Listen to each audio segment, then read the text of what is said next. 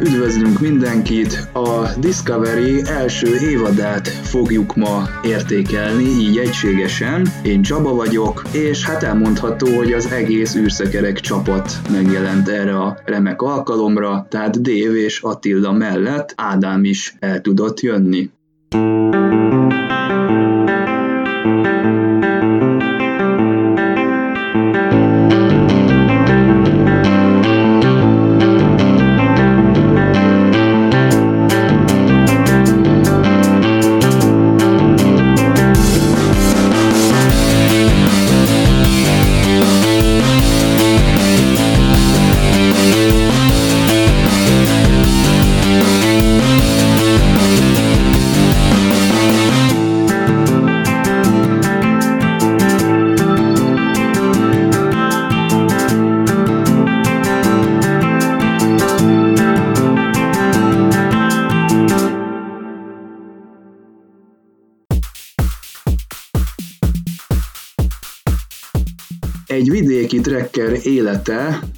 Címmel jelent meg Attilának a cikke, ahol ismertette, hogy ő hogyan ismerkedett meg a Star Trek világával, és ezzel kapcsolatban örülünk, hogy sok olvasó szintén hozzászólt, és elmesélte nekünk, hogy ő hogyan került kapcsolatba a kánonnal.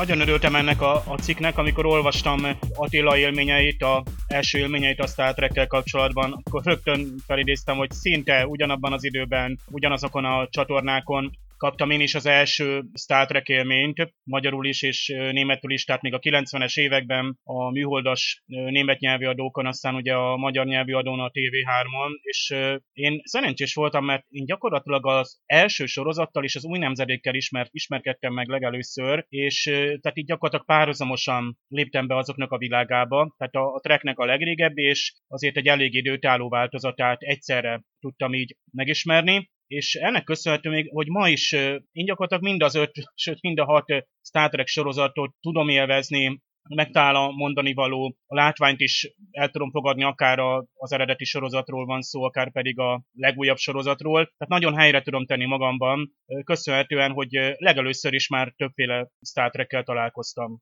Engem is rögtön az nyugodott le, hogy milyen mondani való van az epizódok mögött.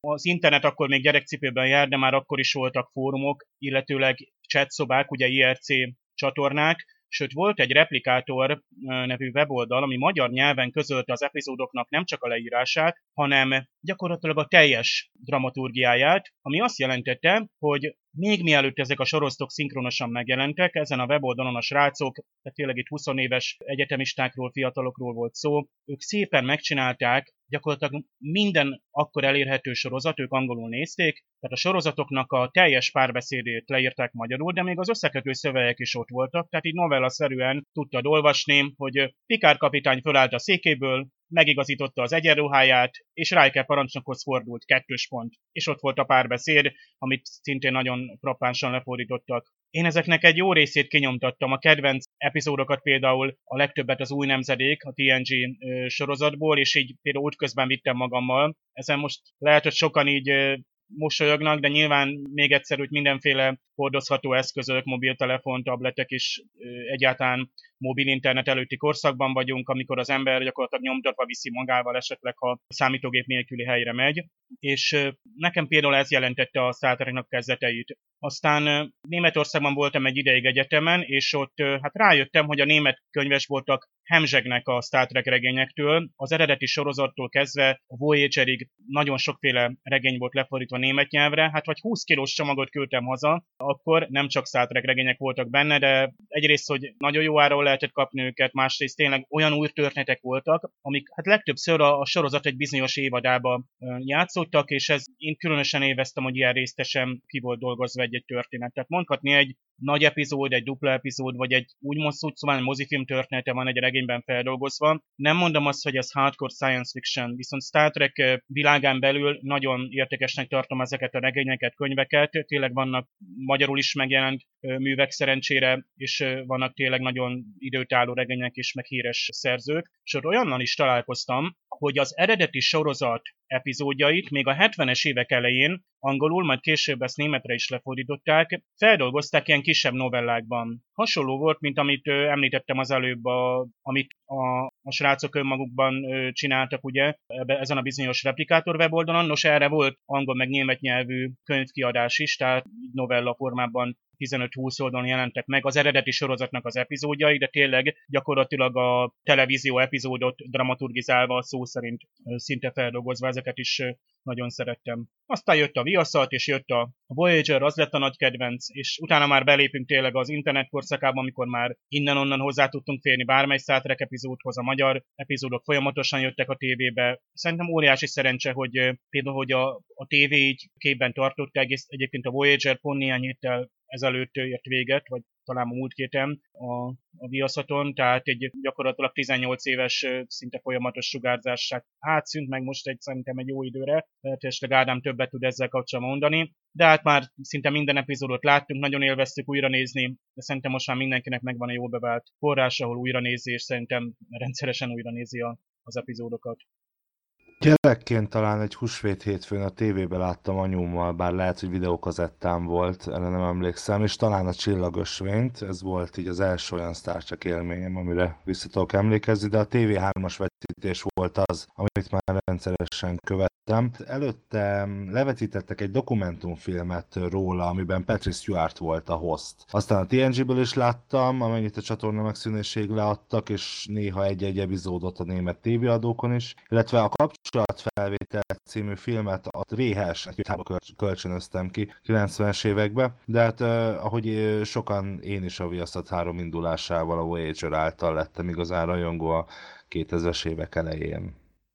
Ádámhoz hasonlóan én is a csillagösvényt láttam először, bár nem tudom megmondani, hogy pontosan mikor, de arra tisztán emlékszem, hogy a tévébe ment, és nem VHS-en tekintettük ezt meg. Valószínűleg a magyar egyen mehetett, és arra az első benyomásra eléggé markánsan emlékszem, tehát arra a fajta lassú utazásra, ami ebben a mozifilmben megvalósult. Én a 90-es években még általános iskolás voltam, utána én is a TV3-on láttam az eredeti sorozatot, majd valamikor a 2000-es évek elején kezdtem el már következetesebben nyomon követni az új nemzedéket, bár a TV3-on is láttam, még a régi szinkronnal, de igazából a viaszatnak a sugárzásában kaptam rá az új nemzedéknek, és ezzel együtt az egész Star Treknek az ízére. Amikor a TV3-on ment az eredeti sorozat, illetve itt-ott elkaptam egy-két mozifilmet, akkor még az gyerekként egy teljesen másik szemmel néztem, tehát ott ezeket mind kalandfilmeket néztem, és természetesen az izgalmas jelenetek érdekeltek, de úgy kamaszkorom környékén sikerült ennek az egésznek a mély üzenetére is nagyon ráérezni, és akkor egy nagyon meghatározó tényezővé vált az Új Nemzedék című sorozat az én életemben is. A napokban újra néztem több Star Trek filmet, és köztük a csillagösvényt is, és azt kell mondjam, megpróbáltam úgy nézni, mintha akkor lennénk régen, és csak az eredeti sorozatot ismerném, és egy, hogy egy rajongónak akkori szemmel, mikor beülhetett a moziba és nagyvásznon megnézhette ezt a filmet, akkor mégis milyen élményeket adott, erre próbáltam koncentrálni a filmnézése közben. És azt javaslom mindenkinek, hogy próbálja meg egyszer így megnézni ezt a filmet, mert egyrészt sokkal nagyobb szórakozás nyújt, másrészt pedig sokkal látványosabb. Önmagában szerintem mai szemmel is látványos, de, de azok a, a kidolgozott modellek, és azok a egyébként a, a film kárára irandó, vagy általam kárára irandó, nagyon lassú és vontatott jelenetek, azok nagyon feldobják valójában a filmet, hiszen a rajongók ekkor láthatták először igazán nagyon ezt a, ezt a világot ennyire kidolgozva, hiszen hát nyilvánvaló, hogy a sorozat már csak a költségvetések szempontjából sem volt erre igazán alkalmas.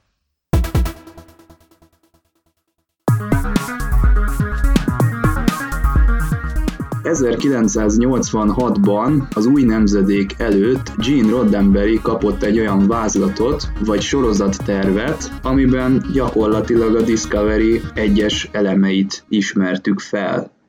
Arról már mi is beszéltünk itt jó néhány adással ezelőtt a Chaos on the Bridge című dokumentumfilm kapcsán, hogy a, az új nemzedék, a TNG sorozat, hát meglehetősen bonyolult háttérrel keletkezett. Több koncepció és terv is volt a Star Treknek az újraindítására, már a 70-es években. Phase 2, tehát kettes fázis munkanéven volt egy nagyon jó alapkoncepció, amiből szintén átvett a Discovery például hajó megjelenést, külsőt, de alapvetően a most Ádám által említett Motion Picture mozifilmbe, az első nagy mozifilmbe lettek beledolgozva ennek a Phase 2 sorozattervnek az elemei. Viszont aztán, hát a mozifilm sikerét meglovagolva jöttek a többi mozifilmek, ezt tudjuk egészen az 5 hatodik mozifilmig, és abban a korban 1986-ban konkretizálódott, realizálódott, hogy tényleg lesz egy új sorozat, viszont azzal kapcsolatban is többféle koncepció volt, és az egyik nagyon érdekes, amelyik ugyan nem valósult meg, hiszen többek között például Gene Roddenberry is hát visszautasította, hogy idég nem is akart így visszalépni a Star Treknek a készítésébe, illetőleg ha visszalépett volna, szigorúan a saját történetét szerette volna belevinni. Hát a lényeg az, hogy ez a koncepció, ez ami nem valósult meg, de mégis nagyon érdekes módon most a Discovery-ben előkerült, lehet, hogy véletlenszerűen, de lehet, hogy tudatosan, tehát lehet, hogy tényleg valaki elolvasta például az írói stából, nekem maga Brian Fuller, amikor tervezte a Discovery-t. Itt nagy vonalakban arról van szó, hogy az új nemzedék ezen tervek szerint még a Klingon háború idején játszódott volna egy tíz éves föderációs Klingon háború, a USS Odyssey csillaghajó lett volna a középpontban, akinek a kapitányát még a pilot epizódban megölik, javarészt fiatal, hát főleg kadétok népesítik be a hajót, ezt egyébként látjuk a 2009-es J.J. Abrams széle mozifilmben, ezt egyébként jól működő koncepciónak bizonyult. Tehát lényeg az, hogy éppen az orgániára tart a hajó egy titkos küldetéssel, nyilván a békekötés szándékával, és hát ott is van egy olyan fő karakter, akit a kapitány patronál, ezt nevezhetjük Michael Burnhamnek ilyen előképének, tehát itt az első tiszt lett volna egy olyan tiszt, aki később fontos főszerepet játszik a sorozatban, sőt még neki is lett volna egy patronáltja egy kadétnak a személyében. Sőt még itt Sarunak, aki ugye a Discovery Nation egy teljesen új idegenfajként van bevezetve, még őnek is lett volna egy hasonló karakter, aki egy teljesen új fajt képvisel. Ugye az új nemzedékben később aztán látjuk, hogy tényleg nagyon sok újdonságot behozott, tehát a holopedélzetől kezdve a hajó kettéválásáig, technológiailag is, de egy ideig még nagyon az eredeti sorozat nyomdokaiban lépkedett, főleg az első néhány évadban. Mindenestre érdekes olvasni, hogy rengeteg ötlet volt a Star trek kapcsolatban is. Később is olvashatunk olyan hát, feljegyzéseket, stúdió közi leveleket, amiben arról volt szó, hogy egy-egy író, producer vagy a stábon kívüli személy javasolt például egy karakterre valamilyen leírást, esetleg egy új epizódtervet nyújtott be, aztán az nem valósult meg, vagy egy későbbi epizódba lett beépítve. Tehát nagyon izgalmas a Star keletkezésének története, akit egyébként nagyon érdekel, magát a dokumentumot is elolvashatja az interneten. A cikkben benne van a link. Nincs új a nap alatt. Akinek esetleg nem volt elég a Discovery, annak jó hír, hogy új regények és képregények vannak a láthatáron, amiről Dave tudósított a számunkra. Nézzük meg, hogy hogyan ölelik körbe ezek a Discovery által felépített sztorit. Az előbb is említettem, hogy én nagyon szeretem a Star Trek regényeket, sajnos nincs olyan sok, tehát a 21 néhány kötet van a polcomon, fizikai könyvformájában is, bár elektronikusan sokkal több hozzáférhető, és hát minden Star Trek sorozatot ki lehet bővíteni. Igaz, hogy a regények nem tartoznak a hivatalos kánon sorában, viszont a, a mivel ugye hát licenc alatt jelennek meg, megfelelnek a, a kánoni történetnek, csak épp annak a hát hézagait próbálják kiegészíteni.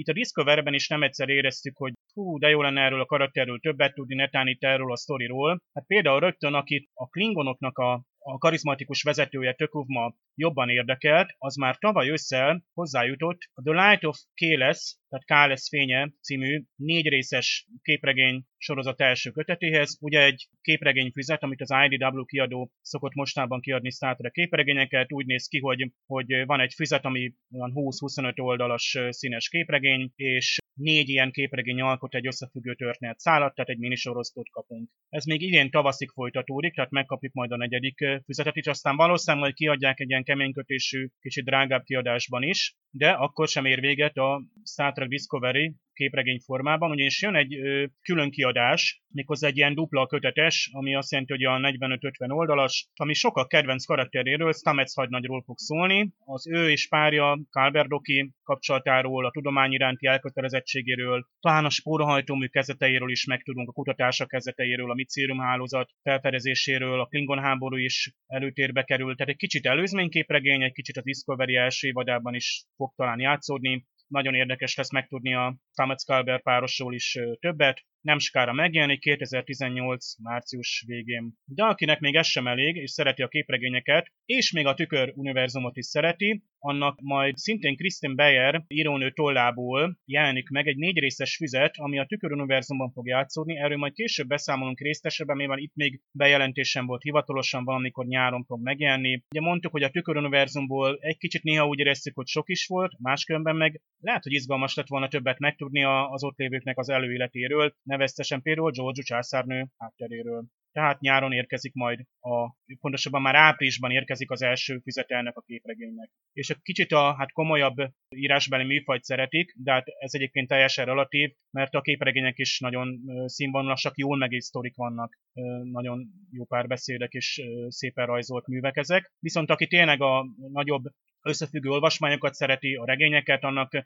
immár a harmadik regény is hát a bejelentés előtt áll. Ugye még tavaly pontosan a Discovery premierje után egy vagy két nappal jelent meg a Desperate Hours, a Kétségbeesett órák című Discovery regény, ami egy előzményregény. Egy évvel a sorozat cselekmény előtt játszódik, tehát a kettős csillag csatája előtt, és gyakorlatilag Michael Burnham van a középpontban, aki már ekkor is ugyebár a Sánzó csillaghajón van, ugye ő 7 éve ott volt már a történet kezdetén, és hát egy két konkrét napról szól a regény, tehát egy valószínűleg egy nagyon résztesen, szépen kidolgozott akciódus regényt kaptunk, aki már elolvasta, lehet, hogy már be is tud számolni róla, már sok helyen online is ugye hozzáférhető, nem csak fizikai könyv formájában. Idén februárban jelent meg Dayton Ward, Discovery előzmény regénye, Drastic Measures, erőszakos vagy kétségbeesett intézkedések vagy lépések címmel. Nagyon érdekes történetet dolgoz fel, méghozzá ugye Kodosz a hóér, aki ugye az eredeti sorozatbeli ö, epizódban is felbukkan, de egészen konkrétan az ő személy áll a középpontban, a, ugye az ő kegyetlen intézkedése a Tarzus 4 kolónia éhénységével kapcsolatban, és hát ebben a szörnyű rémtetben két föderációs tiszt is tanú, illetőleg intézkedésre kényszerül, méghozzá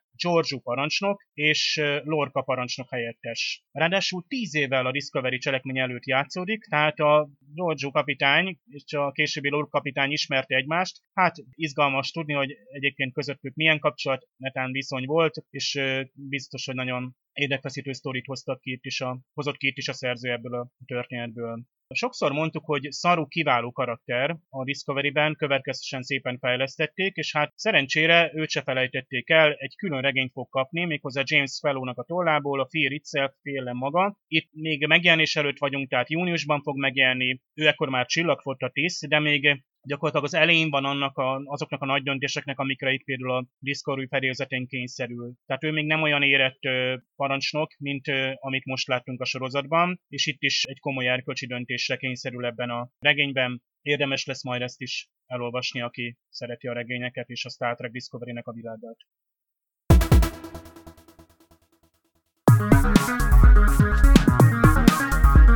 Megjelent a Csillagkapu eredet című minisorozatnak az első pár része, és hát az interneten a legnagyobb jó indulattal is vegyes kritikákat lehet találni. Ti belenéztetek?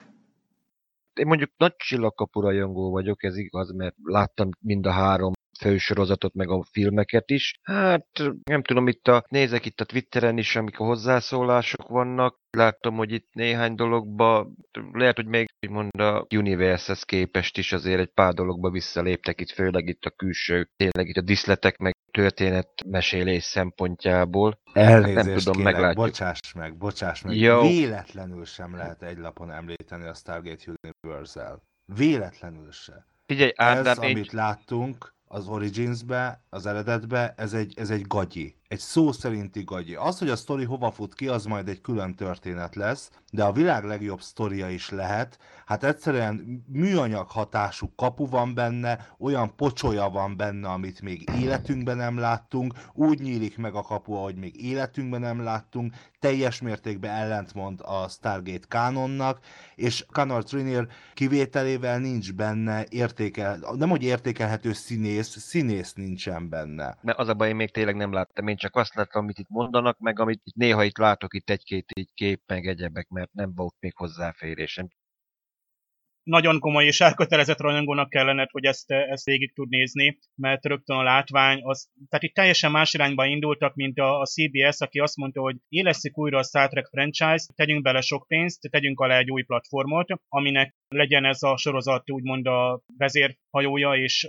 igáslova is. Egyébként be is hozta a CBS All Access, már 5 millió előfizetőnél tart, szép csöndben azért bőven elérték, sőt kétszeresét elérték, amit terveztek, tehát nekik bejött. Viszont a a Stargate Origins mögött szintén föláll új platform, az nem hinném, hogy behozná. Ugye 20 dollárt kellett azt hiszem kifizetni a sorozatért, ezért a kb. 100 perces művezetért, de Természetesen ezzel egyébként megkaptuk a régi sorosztokat is, sőt azt hiszem talán a mozifilmet is, ami egyébként egy ideig ingyen is elérhető volt, így ajándékba az évfordulóra. Ugye most volt ott egy 20 éves évforduló volt talán, de már talán több is. Tehát lényeg az, hogy ahogy Ádám is mondta, itt egyszerűen az, az, az Universal nem lehet egy lapon említeni. Tehát teljesen más. Hát a Universal egy modern, sőt a korát is megelőző sorozatkoncepció nagyon jól működne ma. Ma, ma nagyon jól működne, főleg egy Netflixen, óriási kár, hogy túlságosan korán kezdtek egy olyan ilyen karakterközpontú teljesen más sorozatkoncepciót, mint ami ugye a kalandfilmes, kicsit lájtosabb science fiction-ös csillagkapu és csillagkapu Atlantis volt.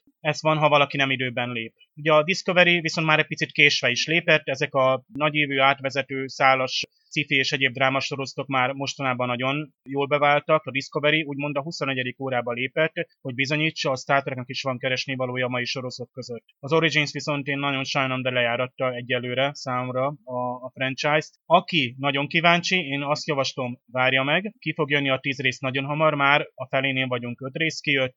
Várjon egy pár hetet, egyébként most megsugjuk, természetesen van magyar feliratos verzió, és itt ott elérhető nyilván az interneten is, erre nem adunk konkrét tippet, de ügyeskedni kell. Lényeg az, hogy egyben megnézve talán egy olyan élményt nyújt, ami, ami felletteti a, a külsőt, és mégis élvezhető.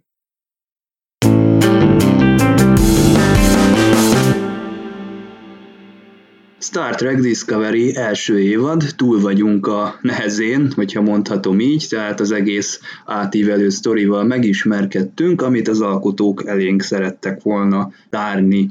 Most tőletek egy általános véleményt kérnék így első nekifutásra, de ha nem haragszotok, akkor előtte még én is elmondom az enyémet. Azt ugye sokszor hangoztattuk, hogy hullámzó az egésznek az összképe, és mindannyiszor, amennyiszer erről beszéltünk, arra a következtetésre jutottunk, hogy kevesebb történetszálat kellene kézben tartani. Tehát például, hogyha a főszereplőre gondolunk, Burnhamre, akkor van egy nagyon jó sztoria az elején végén ugye zendül a kapitánya ellen, börtönbe kerül, egy olyan folyamaton kell keresztül mennie, aminek a során bűnbocsánatot nyer, és saját magával és újra egyenesbe tud jönni. Ez már önmagába elég lett volna mondjuk egy, egy teljes évadra. De itt akkor jöttek még ugye a Szarekkel kapcsolatos benyomásai, jött egy Tyler, jött egy tüköruniverzum, ami szintén talán a lehető legjobban Burnhamre terhelődött rá, és akkor utána még jöttek az évad záróban jövő események, túl sok szegény színésznő ezt nem fogja tudni átadni, akármennyire jól is játszik, de összességében ezt mondhatjuk el az egész évadról. Most újdonságokat nem mondtam, talán az, amit még nem annyira hangoztattunk, az a modern sorozatok és a Star Trek közötti egyensúlyozás. Én ebben látok még egy kis hibát. Itt a készítőknek nyilvánvalóan van egy olyan szándéka, hogy ez napjaink sorozat standardjeinek megfeleljen ez az egész összkép, de ugyanakkor Star Trek is legyen. Én nem gondolom azt, hogy ez a két dolog összeegyeztethetetlen, de ebben a formában valahogy nagyon elüt egymástól a kettő. Tehát van egy sötét hangvétel, van egy trónok harca típusú hozzáállás, és erre rárakódik egy Star Trek, és a kettő közötti kontraszt az nagyon előjön. És hát természetesen, hogy ne csak negatív dolgot mondjak, nekem nagyon tetszettek a karakterek, a színészeket is sikerült megkedvelnem, és azt kell, hogy mondjam, hogy maradtak bennem ö, emlékezetes megjelenések és alakítások is. Majd külön erre vonatkozólag lesz egy kérdésem, úgyhogy majd akkor ki fogjuk ezt fejteni de ímmel ámmal azért akadtak olyan történetszálak is, amik, amik elnyerték a tetszésemet, és hova tovább még azt is ki tudom jelenteni, hogy néha kifejezetten Star Trek-es élményem volt. Tehát azt tudom mondani nagyon röviden, hogy iszonyúan vegyes a kép. Bocsánat, hagyd kérdezzek vissza, ez nekem veszőparipám is. Mitől trónok harca ez? Hát attól, hogy például jönnek ezek a hirtelen elhalálozások. És például a tüköruniverzumban ez az egész setting, gondoljunk arra, amikor Szarú, mint rabszolga jelenik meg, és mondjuk a, a kapitánynak a kabinjában egy fürdőkád van, tehát ez a, a milyen barbár módon jelenik meg, ez szerintem nagyon a trónok harcára reflektál. De elsősorban a, a szereplőknek a váratlan és gyors elhullása miatt. És hát a készítők is azt mondták, hogy igen, ez trónok harcára fog hasonlítani, olyan lesz. Az csak PR, az csak marketing. Mit mondjanak? Nyilvánvaló, hogy azt mondják, hogy a legjobb, a jelenleg futó, legnagyobb költségvetésű, legjobb sorozathoz. Ehhez lehet meg a Walking Deadhez. Ma mindent ehhez lehet hasonlítani. Szerintem, azt akarom csak ezzel mondani, hogy szerintem ez baromira nem jelent semmit. Inkább nagyon veszélyes telepre léptek a készítők, hogy egyáltalán egy lapon kezdték említeni a trónok harcát, amivel kapcsolatban, és most biztos millió rajongó megkövez engem, szerintem látványban a Discovery abszolút felülmúlta a trónok harcát, amiben azért költségvetés ide, költségvetés oda, azért a CGI az néha azért kicsit kikéleckedik a képernyőről tényleg ezt a tüköruniverzumot láttuk, nekem a diszlet alapján nekem is egyből trónokharca jutott eszembe. Dekadens, feudális társadalmat láttunk, gyakorlatilag csak annyi, hogy most az űrbe lett áthelyezve. Most ezt nem degradálásképp mondom, de nekem hirtelen ez jutott eszembe például a, a, a tüköruniverzumnál mikor néztem ezeket, tényleg ez a fürdőkár, meg egyebek, én rögtön ezt mondtam, hogy hát ez most tényleg itt, meg főleg itt kardokat előhúzzunk, meg Na mindegy, ez, nem, ez csak ilyen mellékszál egyébként. Nekem a Discovery, hát tudjátok, két problémám volt az elején is. Az egyik az, hogy a, nekem a megszokott klingonok, amit hiányoznak. Érdekes módon a többi fajt nem spirázták, nem, nem fejlesztették ennyire túl, akár nézzük, akár az andóriakat, vulkániakat, az teljesen ugyanaz, mint hogyha akár egy TOS néznék, TNG-t, DS9-t, bármelyiket. A klingonokra meg, ha az ember nem tudja, hogy most klingonokat néz, vagy klingon hajót lát, fel se tudná ismerni. Jó, ez még az ember meg ugye elfogadja, hogy csak a történet ív nincs meg nekem benne. Ugye az e- első öt részbe azt mondom, addig, amíg végülis egy működő spórahajtóművet így összeraknak a Discovery-n, hogy amikor Stamets végül is működő spórahajtóművet hoz létre. Odáig meg van egy, egy történetnek egy folyamatosan felfűzött szál. Van, ahol minden következik, szépen logikusan következik minden egymásból. Utána valahogy azt mondom, mint hogy ilyen témáról témára ugrálnánk. Valahogy nem áll össze nekem ez a történet. Ide is belekapunk, oda is belekapunk, tényleg amiről már beszéltünk, hogy egyik pillanatban még győzelemre állunk, utána azt mondom, egy vagy két epizód után már megint baj van, hogy megint a túlélésért hadakozunk. És rengeteg az elvaratlan szál, amiket megígértek, hogy na első évadra minden lesz zárva, de nagyon sok minden, rengeteg kérdés van még mindig nyitva. Hát én szó szerint újra elmutatnám, amit Csaba és Attila mondhatok, mert ugyanezt éreztem ezt a csapongást, következetlen történetvezetést, pedig a, az írók az elején valami nagyon izgalmas dolgot mondtak, hogy megpróbálják összehangolni a, tehát a, ezek a mai modern sorosztoknak ezt az úgynevezett high concept, tehát ezt a nagy évű átvezető történet szállát, és ugye a Star Trek-nek a hagyományos konzervatívabb epizódikus lezárt mesélését, és ezt úgy érzem, hogy nem sikerült. Tehát már menet közben annyira csapongtunk, hogy az ember alig várta, hogy legyen egy nyugodt epizód, ami akár egy különálló történetet mesél el, de legalább le van zárva. Egyedülű összefüggő történet sort ott kaptunk, amikor a tüköruniverzumban voltunk, és ott több epizódon keresztül, ugye nyilván oda volt lezárva a történet, azt viszont én pont az említett stílusjegyek miatt nagyon kiléptünk ugye abból a világból, eleve amit a Discovery is elindított, a karaktereket is egy olyan szélsőséges jellemként ábrázoltuk, itt kifejezetten például Orkára gondolok, akit ilyen egysikú képregényhősös szupergonosszá egyszerűsítettünk. Ez kifejezetten nem tetszett, mert addig viszont nagyon jónak tartottam a karakterfejlesztést. Ha már a főszereplőre, a bőrnemre elég sok érzelmet tettek rá, tehát nagyon sok terhet cipelt ő. Tehát az önmagának is a bűnét, önmaga megváltását, a kapitánya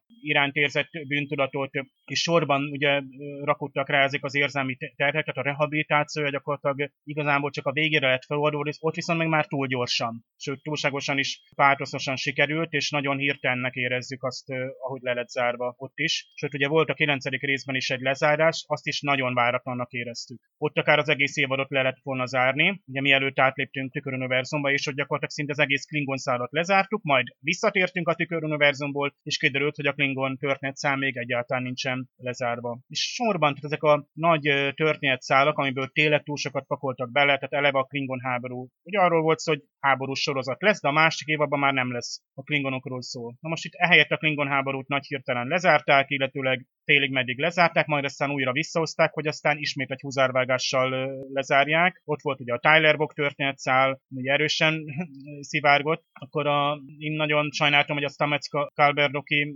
szálat vagy kettőst is hát, rossz irányba fejlesztették. Aztán a Tüköruniverzum sztoria is hanyagul volt megoldva egyáltalán ott a karakterek. Tehát igazából az a nyugodt old school trekkes részek hiányoztak, pedig ugye vágytunk erre, hogy olyan Star Trek sorozat lesz, ami aztán modern és a többi sorozatnak megfelel. Tehát látványban nagyon megfelelt, vizuálisan úgy érzem, hogy kihozták a büdzséből a maximumot, bár én is éreztem néha ott a CGI tekintetében, hogy kilóg a, a lóláb, ahhoz képest, hogy egy prémium nagy költségvetős sorozatról van szó, és hát sokszor éreztük például eleve az űrben játszó jeleneteken is, hogy összehangodatlan. Nem kaptuk meg például azokat a megszokott nyugodt átvezető képeket például a jelenetek között, pedig lett volna rá idő egy streaming sorozatnál, nem 38 perces epizódokat kellett volna csinálni, hanem nyugodtan 45-50-60 perc akár. Tehát ott van egy HBO sorozatnál 90 perces pilot epizód is előfordul, itt meg volt egy 38 plusz 42, nyugodtan lehetett volna azt is például egyben elmesélni. Ugyanakkor az áró epizód az ö, nagyjából egy elég jól kiegyensúlyozott volt, a végére aztán persze ott is begyorsították, és persze ott az Enterprise megjelenése a legnagyobb fanservice, kiszolgáljuk a rajongókat,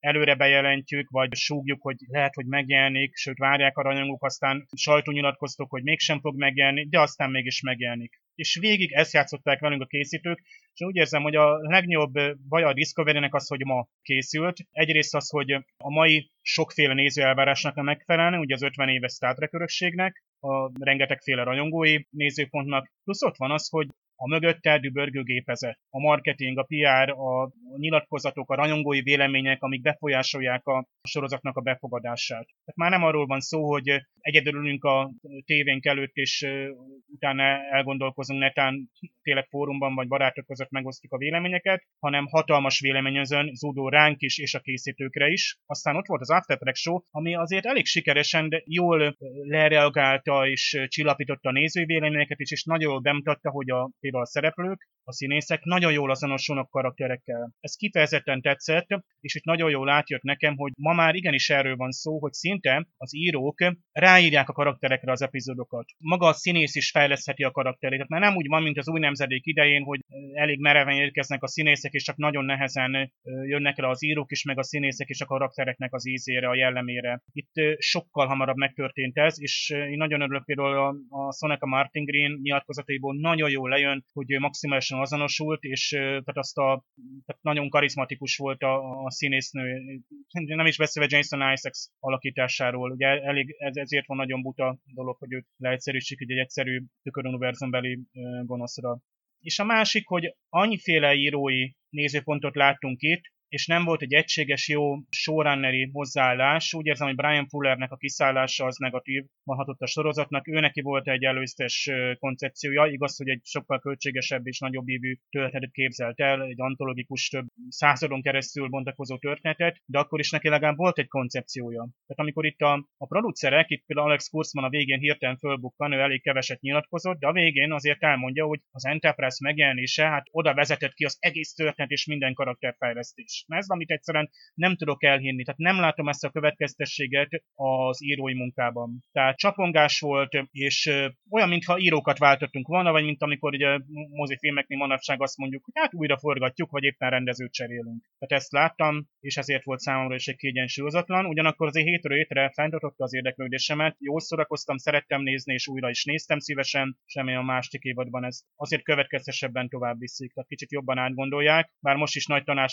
tanástalanságot látok, tehát ugye itt a nyilatkozatok, amiket mi itt a Műszekerek blogon elég alaposan feldolgoztunk, a különböző produceri, író és színész riportokat, interjúkat, és nagyon is beltekintettünk a produkciós háttérbe, és szerintem ez számunkra meg is zavarta a feldolgozást. Tehát mi sokszor éreztük, hogy nem következtes, nem azt kapjuk, amit ugye ígérnek nekünk. Míg ha leültünk volna hátradőlve, és mondjuk azt mondjuk, hogy most ülök le a Netflix elé, és megnézem mind a 15 részt egybe, lehet, hogy nem kiabált volna ennyire a történet a következetlenségektől, lehet, hogy egy egységesebb sztorit kaptam volna, és sokkal élveztesebb lett volna az első évad. Szerintem egy fontos alapvetést el kell fogadnunk ezzel a sorozattal kapcsolatban, amit Dave is az előbb említett.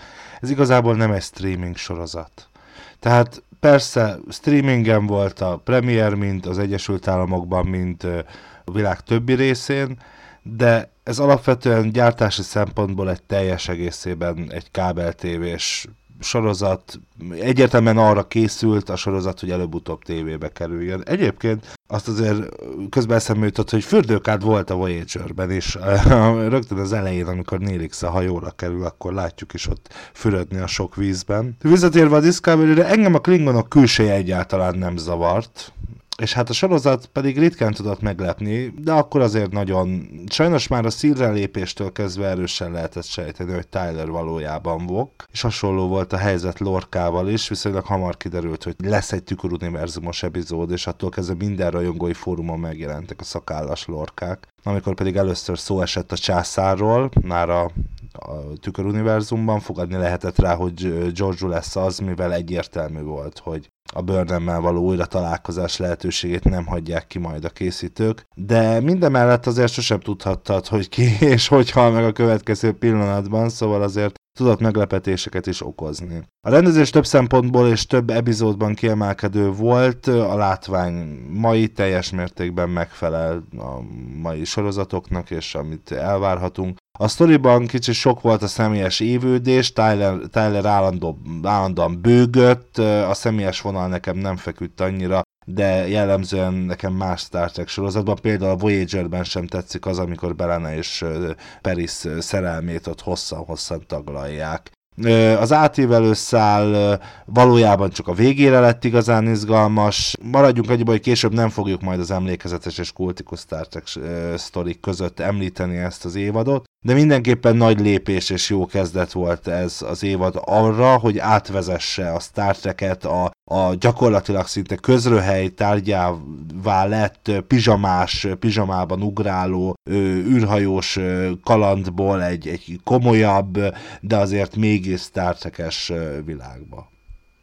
Az átívelő történetek, vegyük sorra, Klingon háború, Ugye ezt már azért valamilyen szinten mindenki ki is fejtette, itt a rajongóknak nyilván a klingonok kinézete az, ami egy sarkalatos pont. Az Enterprise-ban még a old school redős klingonokat látjuk, a Discovery-ben aztán teljesen más fajta kinézettel találkozunk, aztán jönnek a utána következő sorozatok, amiben megint az old school kinézet van. Amikor néztem, Ádámhoz hasonlóan ez engem sem idegesített, tehát így tovább tudtam ezen lendülni. Mindazonáltal azért szeretném, hogyha valahogy utólagos magyarázatot nyerne ez a dolog. Nem biztos, hogy fog, de szeretném azért, hogyha ez megtörténne. És hát a Klingon háborúról nagyon más nem is tudunk mondani. Egyszer felbukkant, egyszer eltűnt, egyszer nagyon eltűnt, aztán egyszer csak megint felbukkant. Igen, ebben a formában ilyen hányattatott sorsú volt ennek a megjelenése, de amikor volt, akkor úgy nem volt rossz. Tehát tetszettek a Klingon díszletek, Klingon szereplők, igaz, hogy nem sok teret kaptak a kibontakozásra, tehát a legtöbb műsoridőt szerintem Lirel kapta, és nagyon jól ki is tudott bontakozni, tehát nagyon megszerettem például az ő karakterét, de a többiekkel se volt olyan nagy bajom, csak keveset láttuk őket, és így nyilván nem tudunk semmilyen kötődést kialakítani. Ugye nekem a Klingon szállal az volt a legnagyobb bajom, hogy nem tudtam az ő nézőpontjukat átlátni, vagy, vagy nem tudtam vele azonosulni, és ugye itt a készítők azt ígérték még nyáron a sorozat előtt, hogy nem lesz fekete-fehér ez a sorozat, tehát a Klingonok azok nem rossz fiúk lesznek, hanem ö, meg fogjuk tudni érteni az ő hozzáállásukat is, tehát egy olyan nézőponttal ismerkedünk meg, ami simán vállalható. Hát ez sajnos szerintem nem jött össze, és ez kizárólag az idő miatt lehetséges. Tehát ha egy kicsit több hangsúlyt fektetnek rá, és egy kicsit következetesebben jön elő ez a Klingon háború, akkor még el is tudom képzelni, hogy ez így lett volna, de sajnos számomra a Klingonok nem jutottak túl a, a standard rossz fiúknak a, a szerepénél. Volt még nekünk egy tüköruniverzum,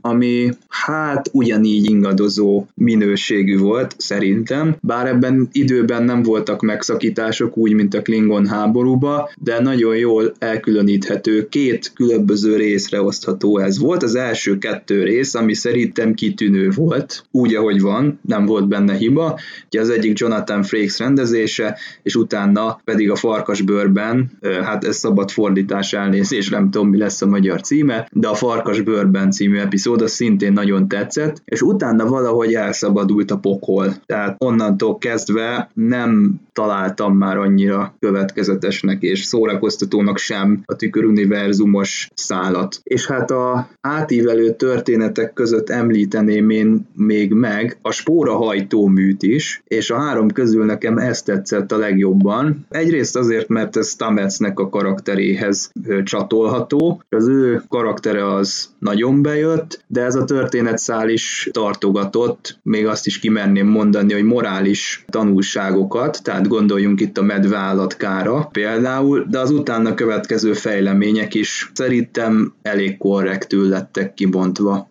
Igen, itt a Klingon háborúnál tényleg jól indult tényleg kaptunk egy helyzetet, amikor tényleg nem lehetett mit csinálni, csillagflotta részről, hogy most vagy visszakullogunk egy lövés nélkül, vagy pedig tényleg beállunk egy konfliktusba, és akkor itt tényképpen egy létrejön egy háború. Igen, amit én is mondjuk hiányoltam, hogy nem az a fajta háborús messzeszövés van, mint például a ds a Dominium háború. Én azt mondjuk egy jó példának tudnám felmutatni, ami még azt mondom ma a 21. században is megállna a helyét, az a fajta meseszövés, történetek egymásra fűzése, és tényleg nem kaptuk meg azt, azt a fajta nézőpontot, amit tényleg itt ígértek, hogy na most a klingonoknak is megértjük az érvelését. Bár hozzáteszem, aki mondjuk azt mondom, hogy nagyjából így tudja, hogy a klingonok kultusza, személyes mentális metodikája most hogyan zajlik, hogy hogyan működik úgymond egy klingon agy, durván szó, vagy végül is egy harcos kultúráról beszélünk, akkor tulajdonképpen Kuma kultuszának a fő érvei, hogy igen, maradjunk klingonok, maradjon meg a civilizációnk, ne olvadjunk be, az bizonyos szempontból érthető. Érthető, hogy igen, hogy az ember nem akarja feladni a saját identitását, csak azért, mert azért kövessen egy idegen filozófiát, ami, mert arra azt mondják, hogy az állítólag jó. Nem mindenki azt mondja, hanem igen, próbáljuk meg a saját utunkat megtalálni. Mondjuk az más kérdés, hogy mondjuk a föderáció, annyiban a klingonoknak nincsen igazuk, hogy a föderáció nem kéri a teljes feladást, mert lát láthatjuk, hogy más fajok, vulkániak, andóriaiak, tellariták, úgymond az e- közös egészbe is azért valamelyest megőrzik az identitásukat. Jó, nem teljesen önálló, de viszont ők képesek az együttműködésükre.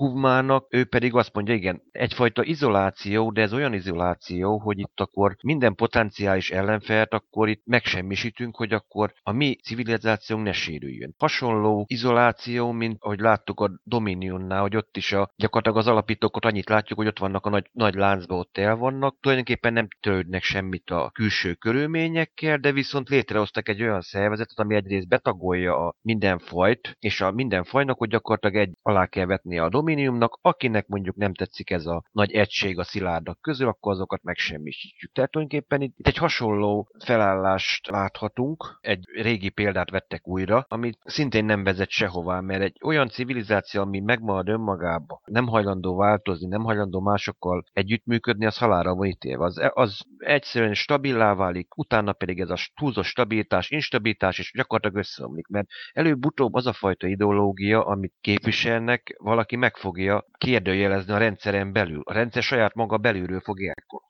És tulajdonképpen ezt láttuk később is, ahogy ment a cselekményszál, amikor hogy Kuvmát gyakorlatilag, miután ő meghalt, gyakorlatilag aktek olyan Klingon vezetők, speciál Cole tábornok, aki a saját önös céljaira akarta felhasználni a úgymond a kultusz eredményeit, sőt, pontosabban nem is magát a kultusz, hanem csak azt a hajót, amit ő Kuvma gyakorlatilag örökségű ráhagyott így az a kultuszra, a vokkékra. És ad magát az átszázó technikát, amivel egyáltalán a háborúba megpróbált egy előnyre szert tenni. Amit én is, nekem is nagyon nem tetszett, bevallom, hogy itt menet közben lassan, mire meg, megkeverünk egy karaktert, gyakorlatilag hirtelen elhalálozik. Ugyanígy ezzel így voltam például Landry karaktere, Kálberdokit is még megemlíthetjük. Tényleg, hogy az ember hozzá hozzászokik ahhoz, hogy a Star Trekbe, hogy azért nem, nem lövöldözzük ki egyből a karaktereket. Lehetőleg mondjuk főleg a magas rangúakat nem. Akiket már úgy, hogy megismerünk. Hát jó, voltak időnként, mert legfeljebb akkor írják ki a karaktert, amikor esetleg maga a színész mondjuk megmondja, hogy jó,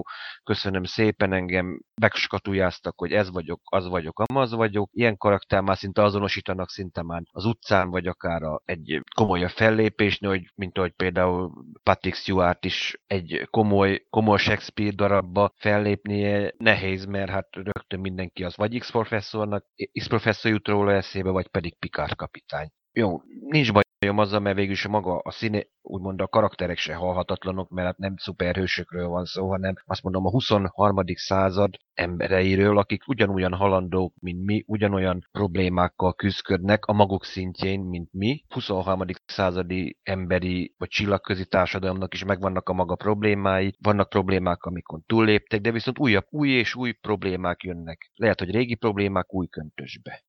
Terra birodalom, hát én mondjuk én szerettem az ilyen típusú tüköruniverzumokat, Mirror, a, akár a Mirror Broken képregény sorozatot tudom említeni legfrissebben, amely egyébként tényleg egy ilyen, az egy új, nem mondom, hogy forradalmi ötlet volt egyébként az IDV részéről, de szerintem egy nagyon jó gondolat volt. Itt most tényleg a Discovery-be látszik, hogy az alkotók egy saját tüköruniverzumot akartak létrehozni. Egy saját terrabirodalmat, ami hasonlít külsőségeiben a már megismert, akár az eredeti sorozatból, vagy a, az End sorozatból ismert tüköruniverzum, de mégis más, mégiscsak az övék. Tényleg itt, ahogy említettem mondjuk Csaba is, hogy tényleg a Frakes rendezte tükör epizód, ez mondjuk tényleg nagyon jó sekőt emlékezzünk, hogy tényleg Tillinek kell eljátszania a, a kapitányt. Igen, itt az ember itt automatikusan visszaemlékszik arra, amikor például a DS9-ban Kira őrnagynak kell hirtelen beugrani a Vorta helyére, és eljátszania, hogy a repülés irányítás, hogy igen, nincs semmi gond a hajóval, volt egy kis problémánk, de azért készen állunk a kifutásra. Tehát ilyen, ilyen apró kis nyuancok azért visszaköszönnek, csak egyszerűen nagyon csak azt látjuk, hogy a, klasszikus apró kis Star Trek nyuanszok, amiket megszoktunk például egy űrhajó az orbitális pályán, vagy megközelít éppen egy bolygót, egy űrhajó, ezeket tényleg itt hiányoljuk az ilyen üres járatokat, amik így összekötnek néhány jelenetet. Ami pedig a spórahajtóművet illeti, tényleg azt lehet mondani, hogy a Star Trek az mindig előrukkol valami érdekes dologgal, és itt most spórahajtóműben nem csak az, hogy most itt látnak parancsnokként itt benéztünk, és kitaláltunk egy valamilyen soha nem létezett technológiát, és akkor ahhoz jártunk elméletet. Most itt kicsit folytottak rajta, mert tényleg egy dr. Paul Stamets és az ő gomba elméletei a micéliumról, ezek tényleg ma a létező és valódi tudományos tényekről beszélünk, csak kicsit tovább gondolták, és szerintem ez, ez járható út lenne, csak igen, az ember arra vár, hogy hogyan lehet ezt majd beilleszteni az általános kánonba, mert tulajdonképpen azt mondhatjuk, hogy a, a Star Trek ismert univerzumának az elején vagyunk, és a későbbi időszakokba, későbbi korokba nem látjuk sehol felbukkani. Tehát ennek a technológián is kis valami hátránya csak lehet, amiért erről a technikáról vagy lemondtak, vagy valami történhetett, amiért kudarcnak bizonyult.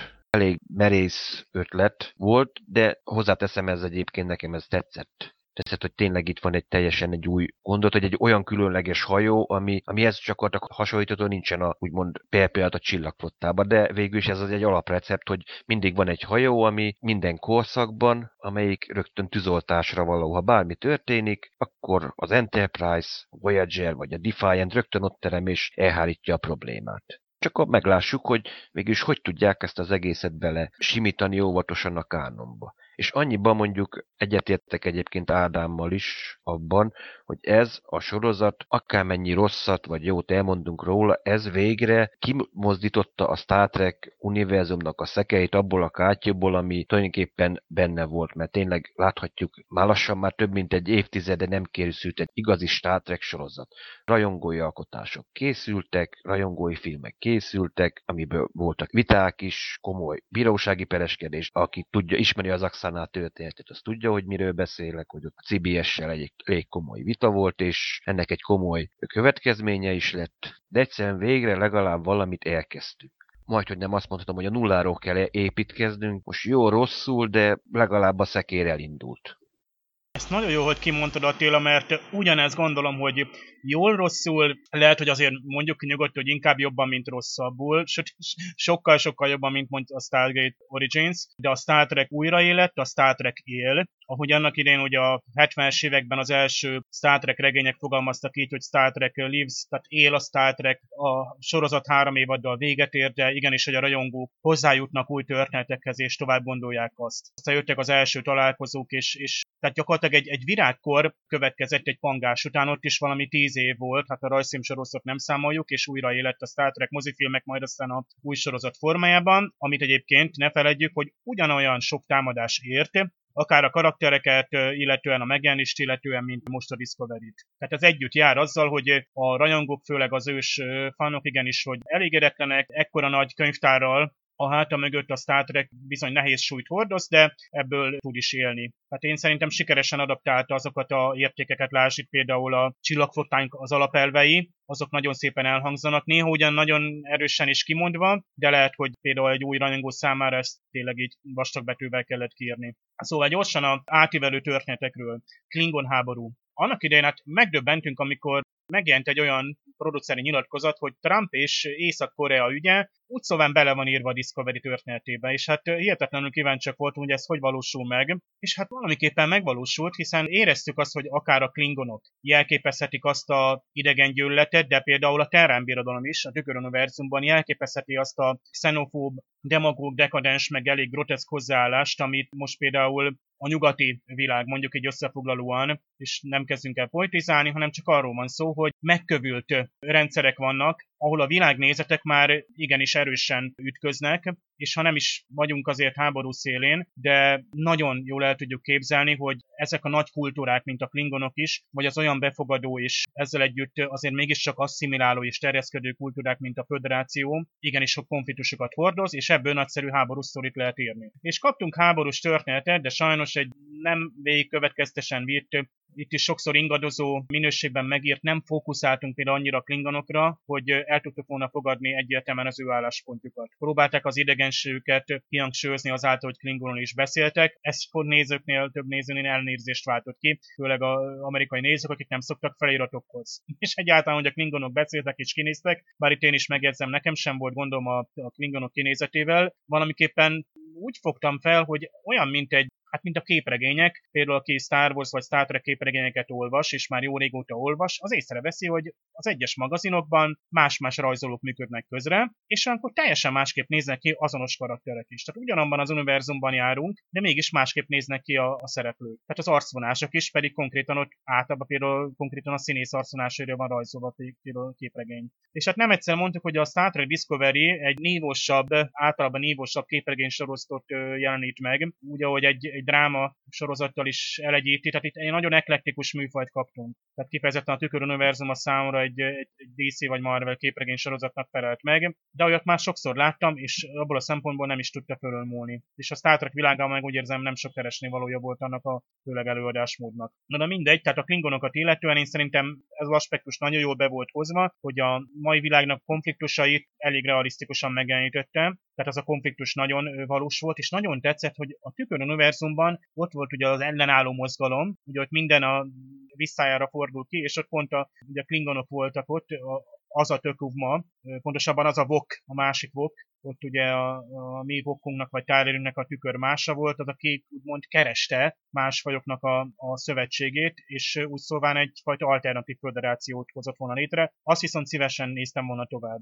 Tehát a császárnőnek a hát, ugrándozását azt elég nevetségesnek tartottam, az egész palotát és a palotahajót, meg a, ott tényleg túl volt húzva minden, viszont maga ez a szövetség, ez nagyon izgalmas lett volna, ha az folyamatosan például tovább viszik, még akár egy másik évadban is jó lett volna tudni. Bár nincs teljesen lezárva semmi, hiszen a császárnő még él, akár még utunk is van a tüköruniverzumban, még esetleg oda is visszajuthatunk, és ki tudja át, hogy az ellenállók kiölték ezt a bombázást. A másik az, hogy nem kaptam meg azt, hogy a klingonokat tényleg megértsem, tehát annyira azért nem láttuk a ott se a kultúrát, ha bár nagyon szépen volt ábrázolva, tehát a szarkofághalnak kivitelezése, egyáltalán a jelmezek, díszletek, maszkok, azok gyönyörűen meg voltak valósítva, tényleg a legnévosabb sorozatoknak egy mozifilmben elment volna. Ennek ennél, hogy a szarkofághajót elég hamar kilőtték, ott szinte, tehát megint ez a képregényes befejezés, hogy nagy hirtelen egy bőrnemnek általában egy, egy nagyon érzelmi döntés alapján hozott hirtelen akciójával lezárunk egy történetszállat. Tehát szinte minden nagy fordulatban ez történt a, a Discovery-ben. Tehát történik egy váratlan esemény, valaki gondol egyet és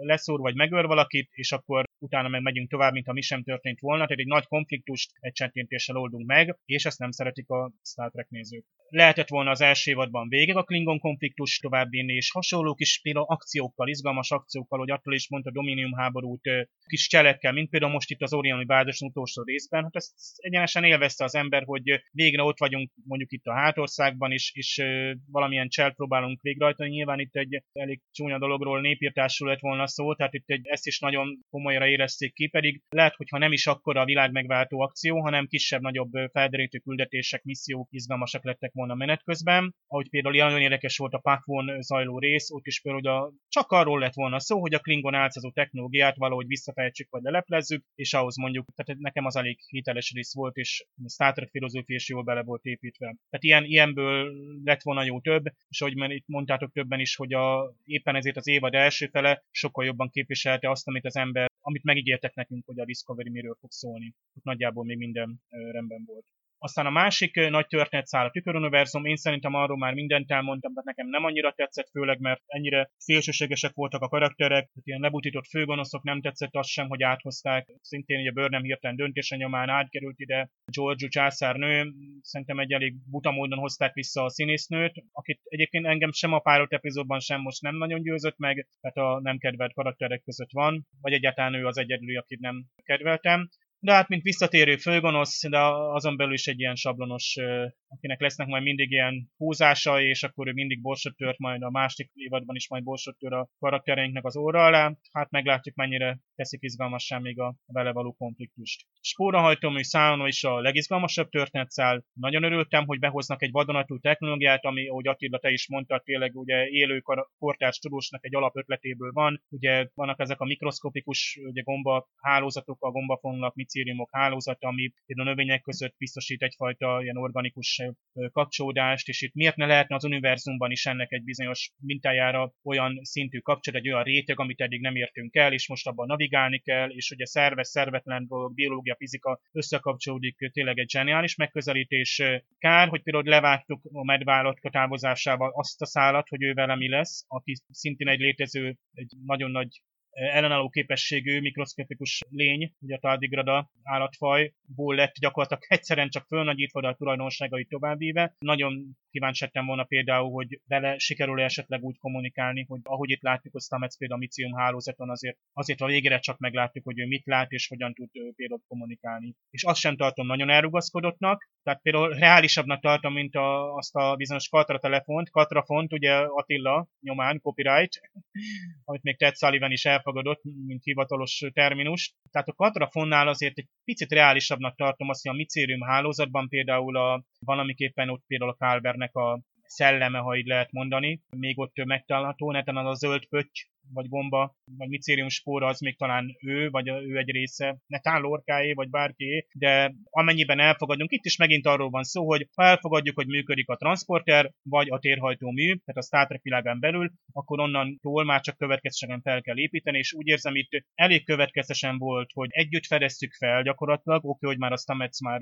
ezt kutatta régóta, és nagyon jó volt, hogy a végén ugye a háborús felhasználásról átment a civil felhasználásba, ez még maga Lorca is ott Stametszerét át, és ezzel próbálta motiválni, hogy hát a univerzum egy új megismerési formája lehet, sőt ez még a sorozatnak is adhat egy olyan lendet, hogy univerzumok között ugrálunk, de ahogy ugye a tükönuniverzumot el kell, hogy titkoljuk a, a föderáció elől, úgy talán ezt a technológiát is. Érdekes lesz, hogy ezt hogyan zárják le. Lehet, hogy csak a sorozat végén semmisítik meg netán a róla való információkat, vagy netán kiderül, hogy hát még a 21. században is vannak micérium hajtóművek, csak olyan titokban működnek, hogy senki nem róla, tehát olyan, mint mondjuk a 31-es szekció, ami szintén egy ilyen titokban elvárt történetszál lett volna. Egyébként abszolút nem csodálkoztam, hogy a végére csak bedobják az alkotót. Például Cornwell admirálásra kiderül, hogy hát igen, azért tudott ilyen megalkóból lenni és egy népírtásra belemenni, mert tényleg a 31-es szekció képviseli, aki annyira beszivárgott a flotta vezetésbe, hogy ezt gyakorlatilag végrehajtották volna, hogy ezt a tömeggyilkosságot vagy népírtást. Tehát a tudományos rész nagyon sokat várok attól, hogy a Stamets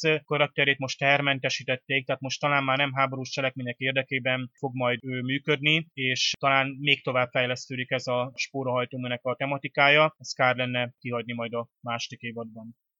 Nekem, ahogy már említettem, a Klingon kinézettel nem volt problémám, de, és biztos, hogy sokan ereknek tartanak, de én nem kedvelem a Klingonokat, tudom, hogy ők a Star Trek egyik legalapabb, leghíresebb, legkedveltebb idegen faja, de én menekülök minden sztori elől, amiben túlságosan nagy szerepet kapnak a Klingonok. Érdekes mód viszont a Discovery-ben az nem zavart, imádtam Lörelt, és hiába volt a sztori központi eleme a föderációs Klingon háború, szerencsére az alkotók sem tolták túl, viszont sokkal többet sem tudtam meg erről az az időszakról, erről a háborúról a sorozatot követően, ami azért nem egy pozitívum. A tüköruniverzumot pedig csak az Enterprise utolsó évadának dupla részében láttam, az ötlet tetszett. Ez egy remek lehetőség volt az alkotóknak is, és remek lehetőség volt a rajongóknak is, az alkotóknak azért, mert sokkal sztártekesebbé tették a sorozatot ezáltal, valamint a tükör univerzum maga rengeteg lehetőséget adott, kár, hogy ezek többsége végül mind klisé lett, mint például George Washburn nem újra találkozása. Nézzük a fontosabb karaktereknek az életútját. Ugye itt van egyből Lorca, aki hát Jason Isaacs alakításának köszönhetően egy eléggé emlékezetes pontja a Discovery-nek, és itt a vélemények nagyjából egységesen szólnak arról, hogy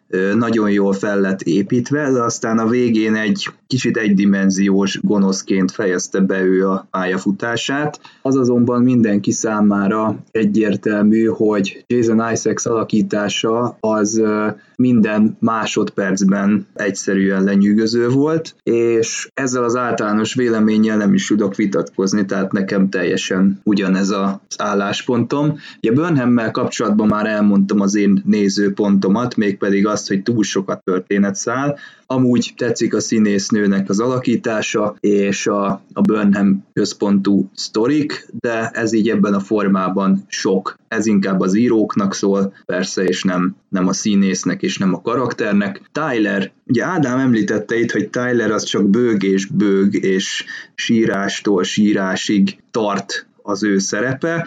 Nekem ennek ellenére valamiért ő volt az egyik legemlékezetesebb alakítása az évadban. Nem tudom ezt racionálisan megmagyarázni, de valahogy tetszett. Szerintem jól sikerült az érzelmeket átadnia, amennyire lehet, ugye. Nem láttunk még ilyet, hogy Klingon is egyszerre az ember, meg ember is, kivéve az eredeti sorozatban, de ott ugye ennek a lélektanára nem tértek még ki, tehát ez szerintem jól megvalósította Sazadlatív. Nem az a baj, bocsánat, nem az a baj vele, hogy Igen? állandóan bőg. Az, az nem baj, Na. hogy bőg. A, a, az a baj, hogy nincs más eszköze a karakternek magának, én nem a színészt tartom azért hibásnak, az alkotókat. Nem volt, nincs más eszköze, azt a vívódást, ami benne volt, hogy egyszerre Vok és egyszerre Tyler, és igazából baromira nem Tyler, csak Vok, azt a fajta vívódást, azt, a, azt az alkotók baromira nem tudták megjeleníteni, csak és kizárólag azzal, hogy a karakter egyfolytában picsogott. Mindenért picsogott. Egészen a utolsó részekig, de erre majd rám kerül a sor kitérek rá. Ezzel egyébként egyetértek teljes mértékben, de ez a picsogás bennem nem tett egy rossz benyomást, tehát én bennem még az alkotók felé sem maradt meg emiatt rossz érzésem.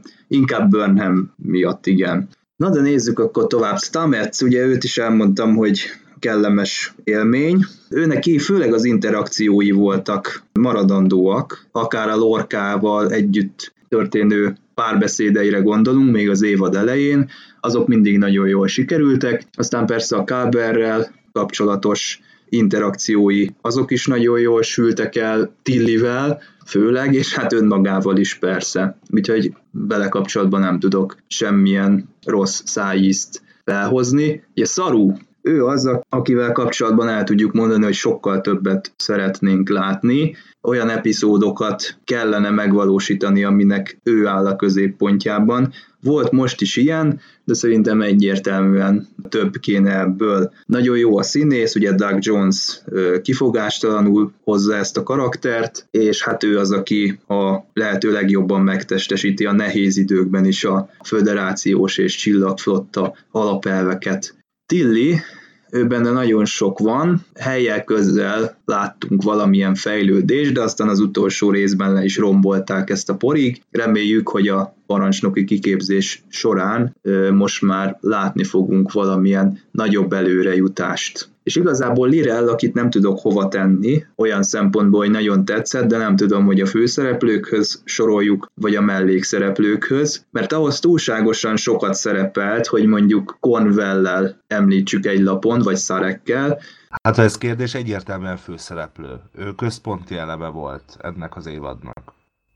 Karakterek közül, hát Lorkára nem mondanám azt, hogy csalódás, de tényleg, hogy ti is mondjátok, ilyen egysikúnak bizonyult a végén, mert az elején azt mondom, hogy nem egy tipikus csillagfotta tiszta ki, azt mondom legalább olyan merész, mint akár Körk, nem olyan szabály betartó, mint Picard például, nem inkább azt mondom, ilyen Körk meg Cisco-nak egy ilyen érdekes keverékének mondhattam volna. Az elején azt mondom, hogy tényleg, hogy a, tényleg az a típus ember, aki azt mondja, cél szenteszíti az eszköz, tehát akkor akár még egy börtönből is kihozok olyan személyt, aki esetleg segíthet nekem, hogy a küldetéseket végrehajtsuk. De hát mint kiderült, hogy valójában már az elején Jason Isaacnek eleve megmondták, hogy itt Terán tisztet kell eljátszania, megmondták az alkotók, és ő tényleg örömmel vette, hogy egy ilyen, tulajdonképpen egy ilyen leplezett gonosz karaktert kellett alakítania, akinek tényleg egyetlen célja van, hogy visszatérjen az univerzumba, és hát tudjuk, azért tényleg itt a hatalomvágy mozgatta mindvégig, és óvatosan el kellett apró kis célzásokat rakni, hogy ő bizony valami nem stimmel vele. Ami mondjuk egyébként sikerült is, ezzel nincs is baj, csak hát igen, hogy a végén mondjuk tényleg a tüköruniverzum már tényleg úgy viselkedett, ahogy tényleg egy ilyen fajgyűlölő, hat, teljesen hatalom éhes pszichopata vagy szociopata gonosz. Úgyhogy ezt mondjuk én lehet, hogy kihagytam volna. Egyébként maga a karakter az odáig a Terrán univerzumi megjelenéséig azt mondom, hogy még belefért volna mondjuk egy, a klasszikus csillagflotta klisébe. Tyler, hát igen, az, hogy a sírásról mondanék annyit, hogy tényleg, ahogy Ádám is mondja, hogy ezt nem lehet megmutatni azt a belső vívódást így filmen, hogy sorozatban, hogy egyszerre vagyok Klingon, és egyszerre vagyok ember is, hogy most akkor melyik vagyok, melyik, melyik az igaz énem, mennyire, mennyire befolyás, hogy mi, mindig attól kell rettegnem, hogy valamely, mondjuk a Klingon énem egy egyszer csak átveszi a hatalmat fölöttem. Hogy tényleg egy félet, az emberek tényleg félnek az elmebetegségtől, csak ezt nem tudjuk ábrázolni képileg. Ehhez csak azt mondom, könyvekbe lehet normálisan ábrázolni az ilyen belső dolgokat, mert egyszerűen képileg képtelenség, azt mondom még a mai. Hát lehetett róla. volna. Lehetett hát jó, lehetett, hát igen, az ilyen, jó, de mondjuk nem egy horror forgatunk mondjuk a Pszichónak egy űrváltozatát, vagy nem egy Jason 13. epizódot, mert végül is nem Tyler a fő karakter. Igen, de ebben igazad van, de nagyon nagy szerepe van a sztori miatt neki. Tehát, hogy ugye jóval nagyobb, mint azt egyébként maga a karaktere megkívánná, és egyébként, mint Tyler karaktere megkívánná, és ugye a végén is uh, gyakorlatilag az ő karaktere az, ami hát látunk egyfajta kiteljesedést azzal, hogy elmegy de egyébként így semmi. Tehát az uta, útja sehonnan, sehova vezetett. Tényleg, ha lett volna egy olyan epizód, ahol tényleg itt kibővítik, hogy, és megpróbálják kibontani, hogy na most akkor Tyler szembenéz azzal, hogy ő ember, de egy Klingon emlékeivel. Hogy egy olyan küldetésbe vesz részt, ahol pont meg kell békélnie mind a két oldalával. Arra és ezt mondjuk... nagyon jól látod. nagyon jól látod, a végén volt ennek egy nagyon Igen. pici, a, az utolsó részben, amikor ott vannak a, a Kronoszon. Ott ugye el is hangzik az, vagy hát ugye látjuk egyértelmű, hogy ugye, mivel ő azért egyben Klingon is, de valóban azt a fajta vívódást nem annyira láttuk, ami, ami mondjuk miután rádöbben, hogy mondjuk megölte Kulbert, az nem, nem lett úgy lereagálva, mint amit vártunk volna. Ugyanaz a bajunk szerintem, és szerintem mindannyiunknak ezzel.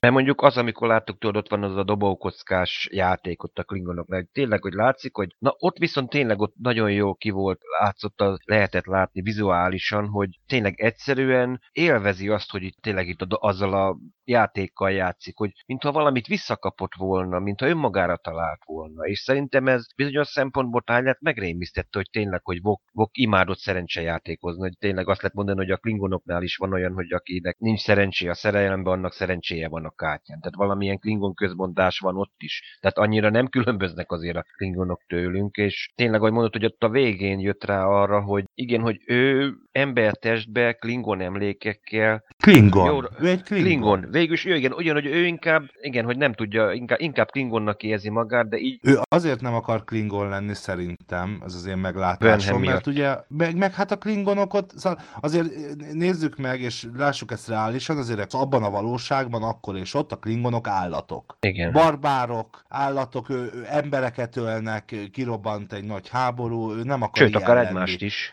Igen, és szerintem sokkal jobb, pontosan, és szerintem sokkal jobban megmutatta azt, megmutathatták volna azt, és kifejthették volna, hogy ő, hogy ő hogyan látja be azt, vagy hogyan éli át azt, hogy, ez, hogy Klingonnak lenni nem azt jelenti, hogy állat vagyok, és, és barbár módon viselkedek, hanem ennél jóval többet. És ezt én baromira hiányoltam belőle. Igen, mert elvéltek Vók tulajdonképpen azért csatlakozott Kuvmához, hogy valami új, valami új szintre emelje a klingonoknak a egyéniségének a fogalmát, hogy igen, mi nem csak ész nélkül gyilkolunk, hanem van egyfajta belsőséges, hogy túl tudunk lépni az árnyékunkon, és tulajdonképpen Tyler tulajdonképpen ezt megtette. Ő a fákja hordozó, tehát a, úgymond a, a vezetőnek, ő az árnyékat tanácsadója, az esze, az agya. Hogy ő akkor igen, ott lesz Lorel mellett, hogyha Lorel igen, megpróbálja a Klingon tulajdonképpen meg megvalósítani azt a fajta megújítását, amit Kuvma elkezdett volna, vagy legalábbis szeretett volna, akkor ott van mellette, és akkor a Voknak és tulajdonképpen a Tyler féle csillagfotta tapasztalatoknak hála valamit megpróbált, hogy elindítsuk a birodalmat egy, egyfajta meg, megújítás útján, hogy tényleg, hogy mi klingonok is képesek vagyunk együttműködni békésen más fajokkal. Ahogy azt egyébként a tüköruniverzumos Vok tette az előbb Igen. említettétek. Igen, hogy ő ott, ott képes volt átlépni a saját árnyékát. Stamets Doki, na ő mondjuk, hogy tényleg egy érdekes figura, hogy tényleg, ahogy így egyszer megértem, hogy neki a szemébe itt látok ilyen őrültséget kicsit, mondom, egy kicsit őrült a pali, de hát végülis minden tudós, hát mondjuk tényleg a zsenit meg az őrültet egy hajszál válasz el. Valami ilyesmit egyébként megírtam Anthony Repnek is, amikor kirakott egy képet, és belájkolt, hogy igen, valami őrültség van Stametsnek a tekintetébe. Hát ő tényleg az a tudós, aki csak a munkájának ilyen, meg meg a, úgymond a párjának tényleg az elején egy ilyen mogorva, mindenkivel összevész, akár még akár Lorkával is, hogyha a kutatásról van szó, és de viszont kétségtelen egy zseniális, kreatív emberről beszélünk, akármelyik univerzumban, aki igen, feltalált valamit, tényleg ő végig akar menni azon az úton, amit eltervezett. Csak igen, közben neki is azért fejlődnie kell, hogy az emberekkel való kapcsolat, amit egyébként láthatok, amikor a Maddos féle idő epizódban, hogy ott is ő is tulajdonképpen fejlődött. Mondjuk egyrészt amiatt is, hogy ő lett végül is az új biológiai egysége a spórahajtóműnek, biológiai komponense, de szerintem tényleg ő egy érdekes karakter lett Káberdokiról nem sok, tulajdonképpen alig ismertük meg. Nem tudom, hogy most, hogy hiányoljam-e őt, mert őt is azért egy darabig voltán, meg őt is gyakorlatilag szinte kiírták, hogy béke poraira, Tylernek akkor megölte, de most akkor itt is most egy szájt lezárult, hogy akkor most mi lesz Tametszel, hogy mi lesz a magánéletében, mert általában az, az emberek, akár még sorozatot nézők, azért nem csak arra kíváncsiak, amit ténylegesen a küldetésen végrehajtják, arra kíváncsiak, hogy mi vannak, amikor szolgálatot leteszi, milyen kapcsolatok vannak a legénység tagjai között hát gondolom mindenki arra várt, hogy na most akkor mi lesz ezzel a Burnham Tyler kapcsolattal is. Mit tényleg Terital hátnak tudok mondani, az tényleg Saru, Saru karaktere, hogy tényleg egy ilyen lenézett zsákmány, zsákmányfajnak lehet őt mondani, aki tényleg állandó félelembe él, aki tényleg ismeri valóban a félelmet. Ő tényleg, hogy ő fel, felnőtt a feladathoz ahhoz, hogy ténylegesen parancsnok legyen. Ő másokat irányítson, hogy másoknak, másoké érezzen felelősséget, és ne csak a saját túlélésére gondoljon. Ő azt mondom, hogy kellemes csalódás, mert először nem értettem, hogy mi lesz a Kelpiannak a szerepe, hiszen tudjuk, hogy megmondták már az elején a sorozatnak a készítői, hogy itt a főszereplő tulajdonképpen Burnham lesz. Igaz, hogy mondjuk Lorca tulajdonképpen ellopta a sót szinten, mert azért az, az ember végignézze a sorozatot, azért azt látja, hogy azért állandóan Lorca mindig valamit konspirált, hogy manipulált mindenkit végestelen végig. Szarutól kezdve mindenkit. Viszont Szarui tényleg ki tudott bújni ebből a alárendelt szerepből, és tényleg eljutott odáig, hogy komoly, önálló döntéseket képes hozni. Hát mondjuk én tényleg örülnék neki, ha lenne, ő lenne a kapitány, és nem valami kinevezett, ismeretlen karaktert kellene megszoknunk, bár ez lehet, hogy majd az ötödik év, évad után már azt mondom, hogy tévedtem, de egyelőre még nekem ez az érzésem benne. Tilly egy azt mondom, egy érdekes, őt rá is azt mondhatom, hogy egy érdekes, az elején azt hittem, hogy kis bosszantó karakter lesz, de szerintem ő is rengeteg fejlődésen ment keresztül.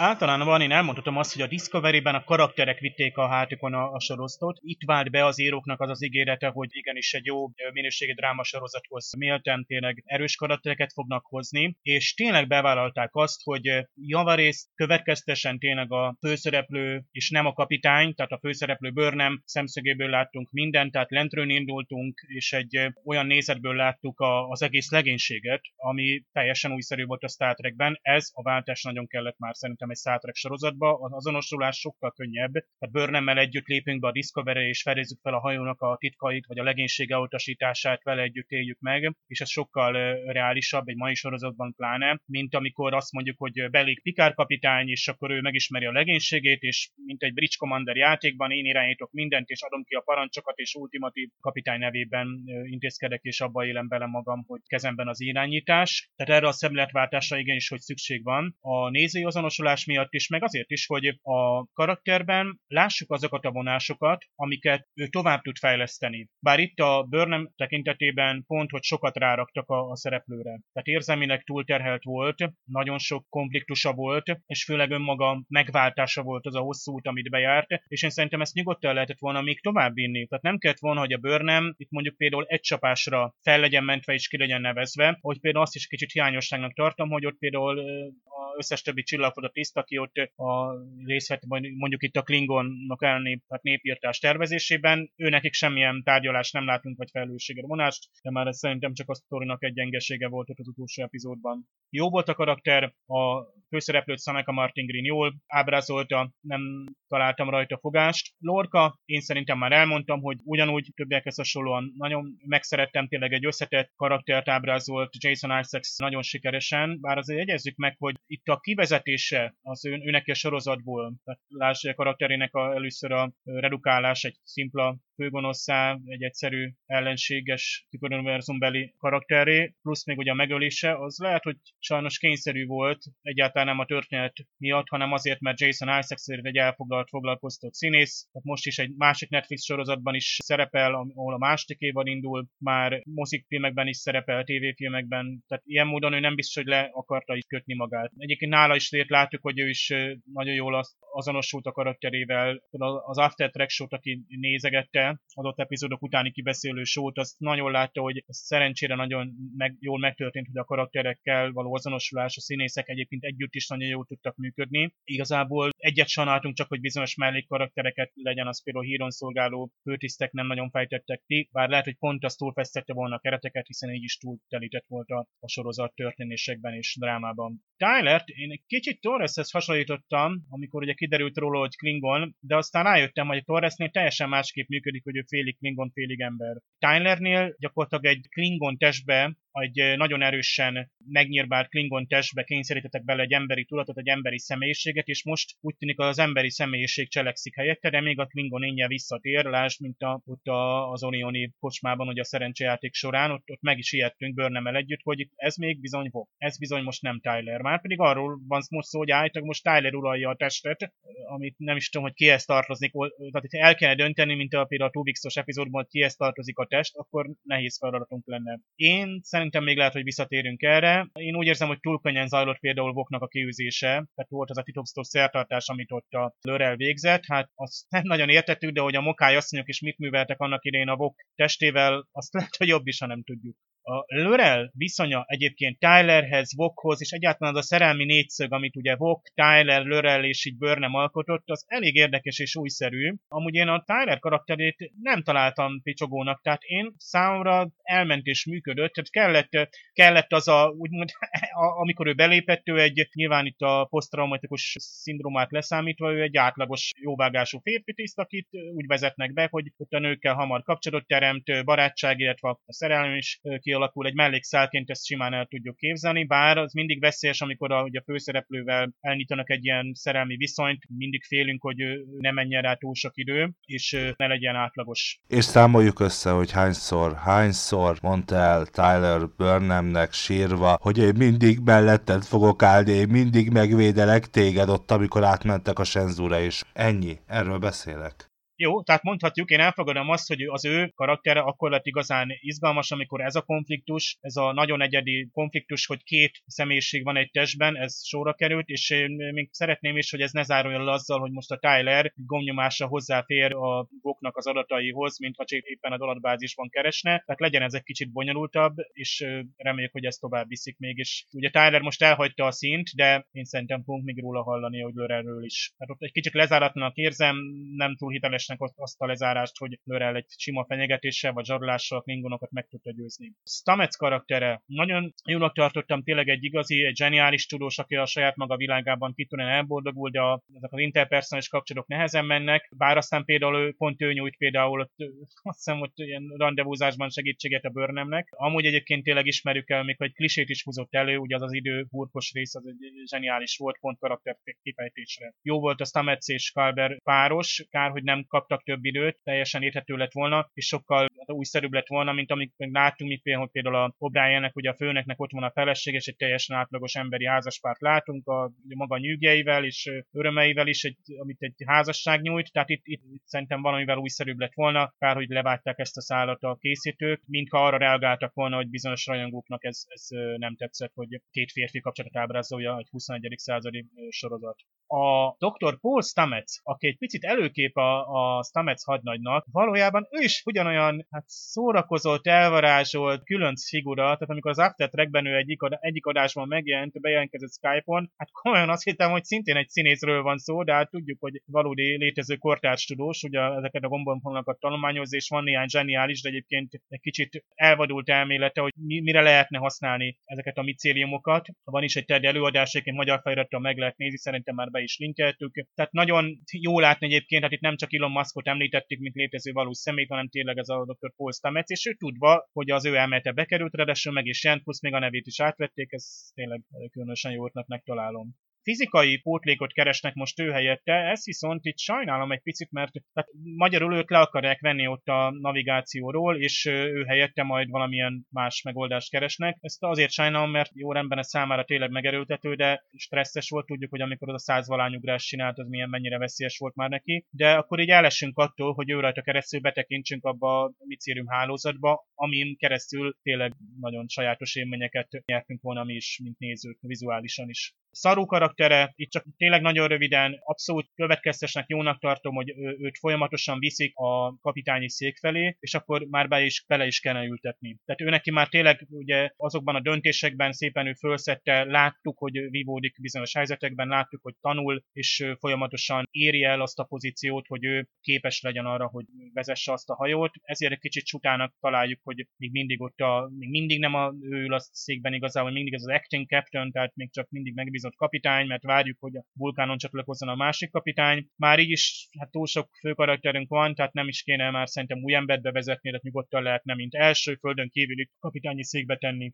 Tilly kedves, édes és szórakozott, akit viszont egyre komolyabb irányba tereltek, ővel szerintem sokan tudtak azonosulni. Nem csináltak tini sorosztot a Discovery-ből, viszont rajta keresztül azért egy sokkal önfelettebb, lazább megközelítést hoztak be, akinek viszont ott vannak az ambíciói, tehát tipikusan azt a megjelenhet benne egy mai egyetemista, aki, aki képes tovább gondolni, megfelelő pillanatban pedig a cselekvéshez is nyúlni, tehát nagyon jó volt ez a rész, amikor ő hozott döntést például a Stamets kezelésével kapcsolatban, aztán őt is leredukálták arra, hogy hát még ő is olyan szórakozott, hogy szépen bedrogozzák, és gyakorlatilag elfeledkezik magáról. Reméljük itt tovább lépünk. Ah, persze, hogy nagyon vagány volt a Kili kapitányként, de én úgy érzem, hogy az egész történetszál az egy néző csalogató, tehát ott jelentősen visszahoztuk esetleg azokat a nézőket, akik ott a hosszú szünetben esetleg elpártoltak a Discovery-től, ott sokan esetleg újra előfizettek az All Access-re, most egy kicsit rossz májúan kifejezve. Én úgy érzem, hogy túlságosan, hogy a látványra vitték, és egy, egy drasztikusan más karakterként ábrázolva nyilván, hogy látványos volt, de én szerintem annélkül is egy, egy szeretető figura is, akiben potenciál van. Szerintem azért ez a micélium hálózat féle dolog, és hogy Stamets innentől kezdve nem ő a navigátor hívjuk így, ez teljesen reális, magából a sorozatból is ki fog kerülni ez a vonal. Az alkotók is elmondták, hát nincs rá magyarázat, hogy ez miért nem terjedt el ez a forma, ez a közlekedési forma, stb. Ez, ez ennyi volt, ez arra kellett, hogy így az első évad volt, ez az én véleményem. Tylerrel kapcsolatban a véleményem az, hogy ő nem létezik, ő vok. Ezt arra reflektálva mondom, amit a Dave az előbb is említett, szóval itt nem egy gyakorlatilag itt nem tudom, ilyen, mint a Belana esetében félig ember, félig Klingon, vagy, vagy bármi has, hasonlóról van szó. Ő egy Klingon emberként kinéző, Klingon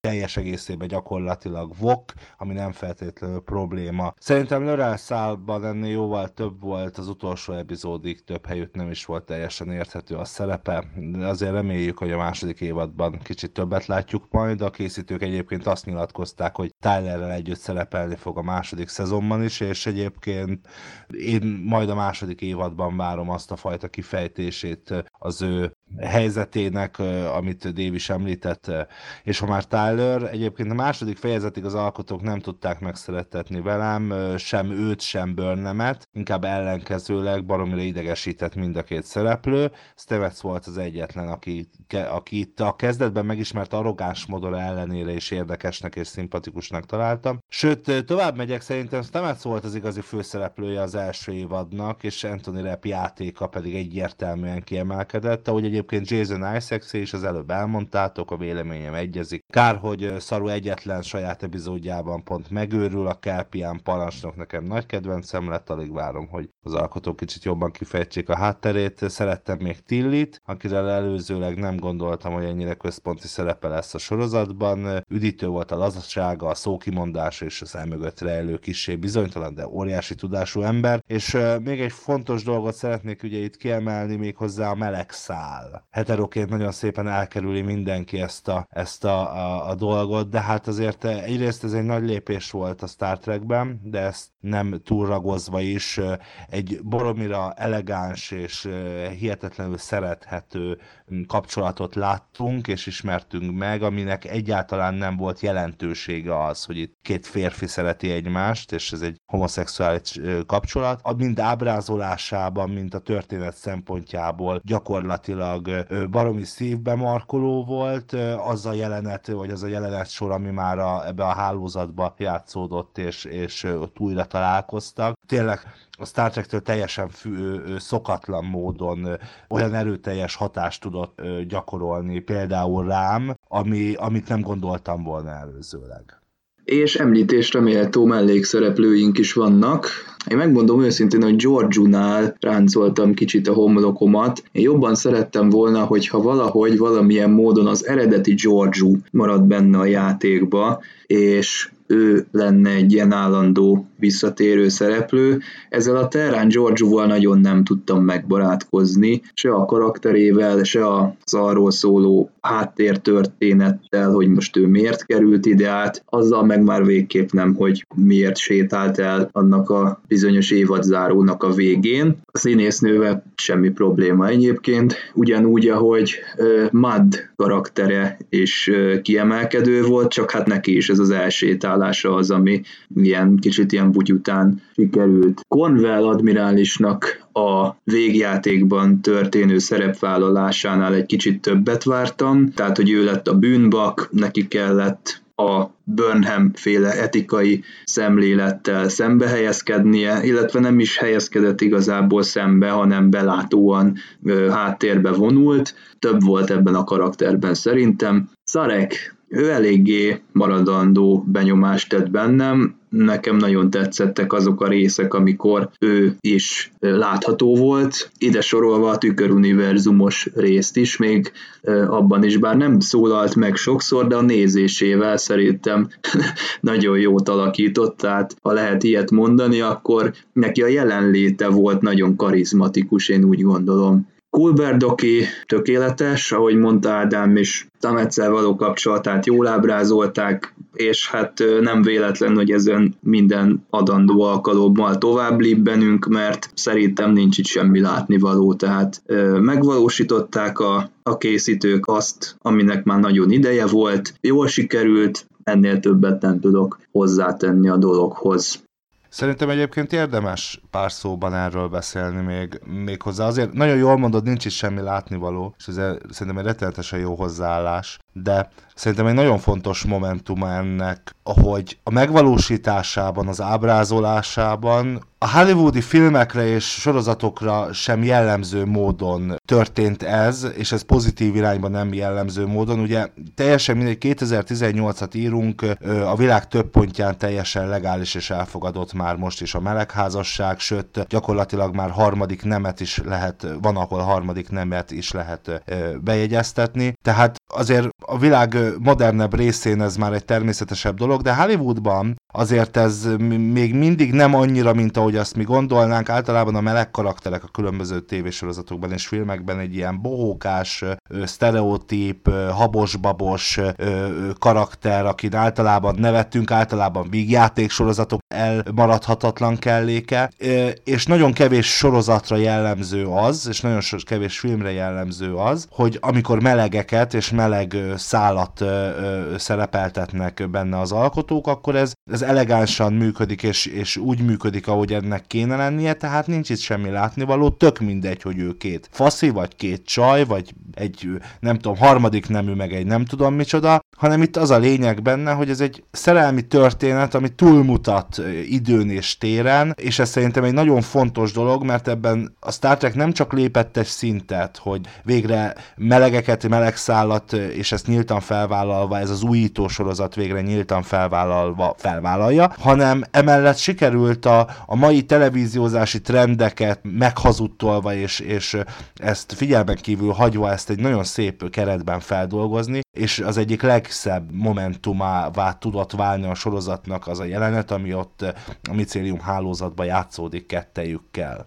Végre tulajdonképpen eljutottunk oda, hogy egy ilyen karakter úgy kezeltünk, mint egy, tényleg azt mondom, egy átlagos embert az átlagost idézőjelbe teszem, hogy egy ugyanolyan tevékeny, intelligens, emberül, aki ugyanúgy be tud illeszkedni a csapatba, és nem, nem azzal foglalkozik, hogy most udvarolgasson másoknak, hogy, hanem tényleg ő is ugyanúgy teszi a dolgát, és megvan a saját magánélete. Tehát nekem ebből nem volt semmi probléma, úgy természetesnek vettem, úgymond. Mondjuk itt a többi karakternél, a mellékszereplőknél tulajdonképpen elmondtátok mindent, amit lehetett. Még én Doug Joneshoz szeretnék egy nagyon apróságot hozzáfűzni, ő a Vízérintéssel The Shape of Water című Guillermo de Toro címben szerepel, ezt ettől a héttől lehet látni a magyar mozikban is. 13 Oscarra jelölték, és már számos díjat nyert. Maga, ugye ő egy két éltűt alakít itt, nyilvánvalóan zseniális módon. Ahogy itt is a, a Discovery-ben a maszk alatt is a, a Doug Jones kitűnően hozta Sarunak karakterét. Ugye ő neki volt még ráadásul ez a félelmet jelző idegvégződés, ami szintén egy látványos, ám de nem következtesen végigvitt tulajdonsága volt. Még mindig nem tudjuk, hogy hogyan működik egy kelpián. Talán azt a regényt kell el, elolvasni, amit itt emlegettünk is, hogy majd megjelenik nyáron, és kicsit jobban kifejti a, a szarunak a karakterét. Összességében el lehet mondani, hogy amíg az eddigi Star Trek sorozatoknál megvolt az a standard, ja, kivéve az eredeti sorozatnál, ott a triumvirátus Kirk, Spock, McCoy, de a többi sorozatnál, az újkori Trek sorozatoknál mindig ez a standard 6-7 karaktert mozgatták, és ott mindegyik karakterre gyakorlatilag így sablonszerűen ráírtak néha egy-egy történetet, hogy most akkor csináljunk egy belanás részt, most csináljunk egy vorfos részt, és akkor kicsit őt hozunk középpontba, így évadonként egyszer-kétszer hozzányúltunk karakterekhez, megpiszkáltuk, de összességében olyan gigászi fejlődést nem nagyon értünk el, ebben talán a Voyager járt először élen, persze a Deep Space Nine nagyon sok karakter kifejtést végzett, az élen járt ebben, de a Voyager-nél láttuk azt, hogy bejön egy új karakter, és következtesen viszik tovább a problémáit, fejtik ki a konfliktusait és a önmagával, önmagán belüli ellentéteket is, például itt kifejezetten például a Seven of Nine vonalra gondolunk, viszont ennek óriási ára volt, más fő karakterek háttérbe szorultak. Most itt viszont a Discovery esetében én azt mondom, hogy nagyjából sikerült egyensúlyt tartani, hogy a kevés főkaraktert mozgattunk, és nem lehetett eldönteni, hogy kik azok, akik még itt főszereplők, vagy azok lesznek. Tehát, hogy a Tyler az nagyon hamar lelepleződik, amikor jöttek ezek a gyanús jelek, és ő hamar ki is kerül, vagy végigvisszük ugye az évad során. Ugye szegény Calberdokinál is ezt, ezt senki nem sejtette, és tényleg nagy kár, mert ahogy itt mondtátok már, hogy Star Trek most tényleg nagyon természetesen, életszerűen, frissen nyújt hozzá a meleg témához, ami nem is kell, hogy téma legyen, főleg a 24. században. Ráadásul azért nézzétek meg, hogy a többi sorozatuniverzum már réges-rég könnyedén kezeli ezt a témát. Csak a CW sorozatot nézzétek meg, a Zöldiás, Supergirl, Flash és a többi, ott teljesen természetes egy, egy karakter mondjuk meleg, akár férfiről, nőről van szó, és abszolút nem téma tehát nem is teszik már az órunk elé, tehát egyszerűen csak van mondjuk egy olyan karakter. És úgymond itt a Star Trek jobban elénk tette, meg mondta előre is, hogy majd ugye a diverzitás, meg minden, és akkor nekem mindig ezekkel a nyilatkozatokkal van dolgom, hogy nagy dobra verjük, és akkor a nézői elvárások már előtte felgyűlnek és összecsapnak, és azután esetleg van, aki csalódik, van, aki másképp gondolja, tehát itt egyszerűen ugye itt a a nyilatkozatok, amik megelőzik és követik az egyes epizódokat, sőt néha helyre is teszik. Ugye rögtön, a, amikor Calverdok itt megölték, akkor az After Trackben rögtön elkezdtek magyarázkodni, hogy majd még valahogy még visszatér, miért magyarázkodunk. Megnéztük a, az epizódot, miért kell még rendezői kommentárt vagy produceri hozzászólást odafűzni, majd a néző eldönti, hogy mennyire volt számára elfogadható az a megoldás, az a cselekmény. A többi mellékkarakter Engem például nem zavart az új szörek, James Wayne nagyon jól alakított, Cornwell már is kicsit a, ugye a padszélén ülve láttuk, és a végén ugye ő bűnbakként, tehát rátestálták ugye azt a kellemetlen feladatot, hogy ő képviselte ugye a gonosz föderációt, amelyik megalkugó, és már annyira fél a klingonoktól, hogy népírtásra is képes. Én szerintem egy kicsit fölösleges volt ezt rá terhelni, és ott tényleg ez a kettőik párbeszéde, az kicsit túl volt húzva, és nagyon elénk ezt a témát. Szaru fölállt a székéből, majd a többiek is, illetve aztán ott Burnhamnek az a végső beszéde, hát az, az mind a Star Treknek az alapelveit próbálta visszahozni, behozni a sorozatba, amit szívesen látunk volna szubtilisabb módon cselekményben, sokkal finomabban kifejezem, mint hogy hatalmas beszédekben teszik elénk. Tehát is a Discovery-t hú, ráhúzzuk most a Star Trek potmétert, és egy kicsit megnöveljük, és akkor ha, vegyünk vissza most a trónok harcából, és a Star Warsból, meg a Marvelből, és nyomjuk fel a, a Star Trek karakterisztikát a sorozatban, tehát néha nagyon éreztem, hogy nincs következetesen megírva ez a sorozat előre, tehát lehet, hogy a Brian Fuller leült, és ő neki megvolt az a, az els, egész első évadra koncepció, egyébként általában a tüköruniverzumot nem tartalmazta az ő eredeti koncepciója, vagy legalábbis így az első évadra nem. Itt nagyon érzem, hogy a, az írók és írónők itt csapongtak. Hát például ott volt az After Trackben, ott a Bo Yeon Kim meg a Kristin Bayer volt talán, aki Skype-on bekapcsolódott, és éppen a, ugye Cornwall Almára is fogságban volt, és nem tudtuk, hogy mi lett vele, mert úgy tűnik, hogy megölték. És akkor aztán a következő After Trackben ott talán még említette is Bóján Kim, hogy ők szimpatikusnak találták Formula Admiral, és ezért úgy döntöttek, hogy nem ölik meg, hanem megtartják. De fenébe is nem előre meg volt az egész koncepció, hogy ilyen fontos személyiség, mint a Formula Admiral, és akinek Lorkához is fontos a kapcsolata, meg később rátestáljuk a föderáció bűneit, azt életben hagyjuk, vagy nem. Tehát egy írőnő csettint egyet, és az adott epizódjában ő beleírja, vagy nem írja. Tehát el, el sem tudom képzelni, és nem is valószínű, hogy ez, ez így zajlott. Nyilván ez a koncepciók előre meg vannak beszélve, és valószínűleg még a showrunner is, meg egy egész stúdió mondjuk zöld utat ad egy történetszának, nyilván színészszerződésről is van szó. Bár tudjuk, hogy a színészek felé nem közölték. Tehát ott, ott volt például a Réka Sharma, aki ugye amúgy a, valami miatt nagyon sokunknak szimpatikus Landrit alakította, és ő például nem tudott arról, hogy őt ilyen ö, hamar ki fogják írni. Azt hiszem talán fölhívták előtt a telefonon, vagy próbálták e közölni vele, hogy mi lesz. Ezt nem hiszem el, bocsáss meg, ezt nem hiszem el. Ilyen tévésorozat, így nem gyártanak tévésorozatot. Ez kamu. Nem az, hogy te kamuzol, ne félre, hanem az, hogy ez, ez, ez a történet nem igaz. Ilyen ez is az After Trackben hangzott el, ahol hát, maga Réka mondta, a... hogy őt fölhívták. Track, jó, Nyilván az After Track az egy PR műsor, annak semmi, semmi az, az, arra van, hogy PR-ozza, hogy a hype-ot gyakorlatilag tolja a Star Treknek, és egy, egy, egy saját gyártású, saját kézből műsora legyen, de ahogy te is az előbb mondtad val- konkrétan valamire, hogy, hogy nem hiszed, hogy így volt, tehát hogy azért ezt nagyon fenntartásokkal kezeljük szerintem hát nem hallottam még kritikus részt az After Trackben történt. A Matt Myra zsebéből majdnem úgy kilógtak a dollárkötegek, annyira dicsért egyébként a Discovery-t. Jó, tényleg PR műsor. Egyébként nagyon élveztük a színészek, ahogy ott ők, őróluk tisztán lerírt, hogy ők karakterüket megszerették, tudtak vele azonosulni sokkal jobban, mint például egy bármely korábbi sorozatnak a szereplői, akik két év után csiszolódtak össze körülbelül ennyire. Tehát ezt nagyon nagy előnek tartom, hogy itt ez, ez nagyon jól működött a stábon belül. Ahányszor csak láttuk James Frayne-t, ő uralta a képernyőt, ezzel egyetértek, hasonlóan Jason Isaacshez. Egyébként kár, hogy karaktere, Szarek gyakorlatilag semmit sem tett hozzá a történethez. A sztori ugyanúgy állna nélküle is, van egy ilyen agymenők rész, amikor rájönnek, hogy Indiana Jones nem kellett volna a Fridláda fosztogatóiba, mert anélkül is ugyanez a történet, hát gyakorlatilag szerekkel kapcsolatban is ugyanezt érzem, de ettől függetlenül maga a karakter, maga a színész, tehát abszolút ott volt, tökéletes volt. Carnwell egy idegesítő alak, és ne tekintsünk el tőle, hogy végül is egy tömeggyilkos, baromira szar emberismerő, mert végül is dugott Lorkával, aki hát tudjuk, hogy kicsoda. A legénység más tagjairól pedig, ahogy már ti is említettétek, eddig nem sok minden derült ki, hát én kíváncsian várom, hogy mit tartogat nekik majd a második évad.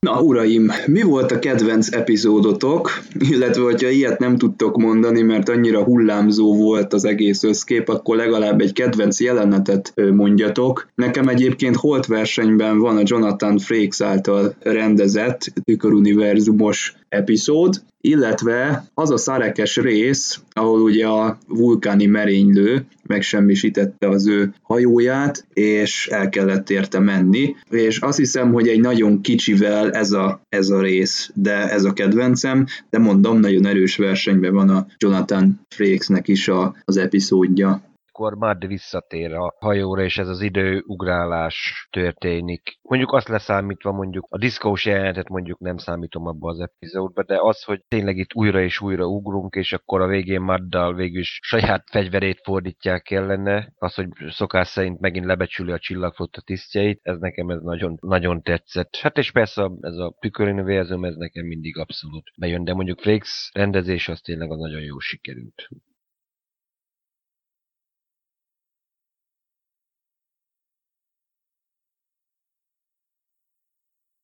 Én a, az első kilenc részt mondanám, ami, ami számra, tehát főleg nyilván a 3-tól 9-ig, ami jól képviselte számra a Discovery-t, ahol jól működött a, a, az a koncepció, ami mögötte van. A maddos részek nekem is jól működtek, még őt ki is, külön ki is lehetne menni, mint, ő, mint mellékkarakter. Szintén jó színész találtak rá, sokkal meggyőzőbb volt számra, mint ilyen homályos gonosz terveket ápoló ember, mint például George. Tehát ők például Lorkával kitűnő párost alkottak ez a börtönös részben. Az időhurkos rész nekem is tetszett, ott, ott kombináltuk, ugye például ott volt a Gormagander, hogy azt fedezzük fel, hogy a Lorca meg közönösen állt az egészhez, nyilván az időugrás, Lorca nem is tudom hányszoros meggyilkolása, akkor az egész trükk csavar, ami az egészben van. Tehát itt azért egy klasszikus Star Trek van új köntösbe, ugye a új nemzedékes TNG-s rész, elég jól sikerült feldolgozása. Aztán még a befejeződése is azt mondtam, vagy azt mondanám, hogy a legjobb részek között van, ha ezt mondjuk azt mondják, bevállalják, hogy 60 perces, és nincsenek benne azok a következetlen ugrások, főleg a közepe, közepétől elindulva, akkor én azt mondanám, hogy majd, hogy nem tökéletes befejezést kaptunk volna. Ahogy mondtam, a végén túl van húzva a pátosz, és nagyon elénk teszik a, Star Trek mondani valót, és ugye az Enterprise megjelenését pedig még mindig fölöslegesnek tartom, és akár rendszeresen meg akár ritkán a következő évadban, nem tartom olyan jó ötletnek. Van itt is elég karakterünk, van itt is egy nagyon klassz hajunk, amit ráadásul vizuálisan most már elfogadtunk, tehát itt kéne tovább haladni, és rengeteg problémát felszedett a sorozat azáltal, hogy majd régi karaktereket akar behozni egyáltalán az Enterprise külső-belső megjelenése, de hát ez egy más téma. Szóval a kedvenc, nem kedvenc epizódok a tüköruniverzumos epizódok, a többinél pedig azt mondom, hogy teljesítette a, a sorozat, amit teljesítenie kellett, visszahozta a Star Trek-et, és ismét beszélünk a Trekről, ahol jó karakterek vannak, van mondani való is mögötte szerencsére, és nyilván kell az akció, és annélkül már nem is működne. Tehát e-, ezt teljességgel meg tudom bocsátani azt is, ami oda történt a Mirror univerzben, mert igenis, hogy annyiféle néző van már, hogy őket is be kell valahogy vonzani, aki tényleg a pörgős kézi arcot szereti, pedig ugye a fézerek korábban teljesen fölösleges, hogy kardot hordjunk, és hátulról leszúrjuk a másikat, mert ezer más módon lehetne vaporizálni. De tehát aki például azt a típusú akciót szereti, az is megkapta magáét, hogy az a rengeteg elvárásnak megfelelést lehet, hogy így tudták megoldani, tehát így válogatni kell az epizódokat, meg lehet, hogyha valaki egy végtében megnézni, akkor megkapja azt a kicsit kiegyensúlyozottabb képet erről a sorozatról, ami még meg van benne potenciál. Nem szerettem, amikor Burnham és Tyler révődtek, de nem volt olyan epizódja az évadnak, amikor a falat kapartam volna, annyira nem tetszett. A kedvencem a Mádos epizód volt, ezt is említettétek még, tetszett, hogy Star Trek-es volt, hogy Stemecet helyezték az előtérbe, és tetszett, hogy a bizalomról szólt. Saba egyébként azt szokta mondani, hogy ez a rész kilógott a viszonylag borús hangulatú Discovery-ből, amivel egyébként egyetértek, de véleményem szerint kifejezetten izgalmas volt egy olyan sztorit modern köntösben látni. És a nosztalgián túl, ha eltekintünk attól, hogy jellemzőek a Star Trekre az ilyen epizódok, önmagában is értékelhető, szórakoztató és a sztoriban is előrelépést jelentő rész volt. De még meg kell említenem azt a rendkívül a Star Trek-től szokatlanul erőteljes jelenetet is, amikor George császár és Burnham a specialista által kiválasztott kelpián teszik és azt a pillanatot, amikor Burnham ezt megtudja. És egyébként ugyanilyen erős pillanat szerintem az is, amikor a, az utolsó tüköruniverzumos részben szarú tűzparancsot ad, ott az egész rendezés és az egész egy nagyon erőteljes és nagyon jó jelenet, én azt többször megnéztem olyan nem volt, ami úgy annyira nem tetszett volna. Én, nekem így ez kerek volt, én nem hasonlítgatom ezt annyira előzetes Star Trek sorozatokhoz, mert nem lehet. Nem volt még ilyen Star Trek sorozat, ahol hosszú távú történetmesélés ilyen erőteljesen jelen lett volna. Az Enterprise volt hasonló, abban a Cindy háború, illetve a DS9-ban a, a, a Dominium háború kifejtése az hasonló volt, de sorozat szinten ilyen még nem volt, ezért nem lehet ö, semmilyen módon hozzá hasonlítani ilyen értelemben a régi Star Trek sorozatokhoz, sem a karaktereket, sem pedig a sztorit, hiszen ott egy epizód, megoldódik a probléma, megyünk tovább. Mi a Voyager hosszú távú történetmesélése? Az, hogy hazafele tartunk. Ennyi. Eddig ilyeneket kaptunk a Star, Trekről, Star Trek-től, most kaptunk egy egybefüggő történetet, és ez szerintem ezért teljesen máshol helyezi el ezt a sorozatot, és azt sem szabad elfelejteni, hogy persze tüköruniverzumos rész, meg, meg ez az amaz, de azért ez a sorozat nem az ősrajongóknak készült, ezt mindenkinek el kell fogadnia. Nyilvánvaló, hogy az alkotók szándéka az volt, hogy ez mind megfogja az új rajongókat, és mind megfogja, mind megfogja a régi rajongókat, mind pedig újakra tegyen szert a franchise, de hát azért ez egyrészt nem ilyen egyszerű, másrészt ez nem annyira könnyű úgy megvalósítani, hogy az azért kánoni is maradjon, és azért ne felejtsük el azt a réteget, ne felejtsük el azt, amikor Bogdányi Titanilla a Parallaxisnak azt nyilatkozta, hogy ő bizony a, az, az utolsó három, tehát a Kelvin filmek által kedvelte meg ezt az univerzumot. Igen, ma már van egy generáció, egy, egy felnőtt generáció, akiknek a Star Trek nem azt jelenti, mint nekünk,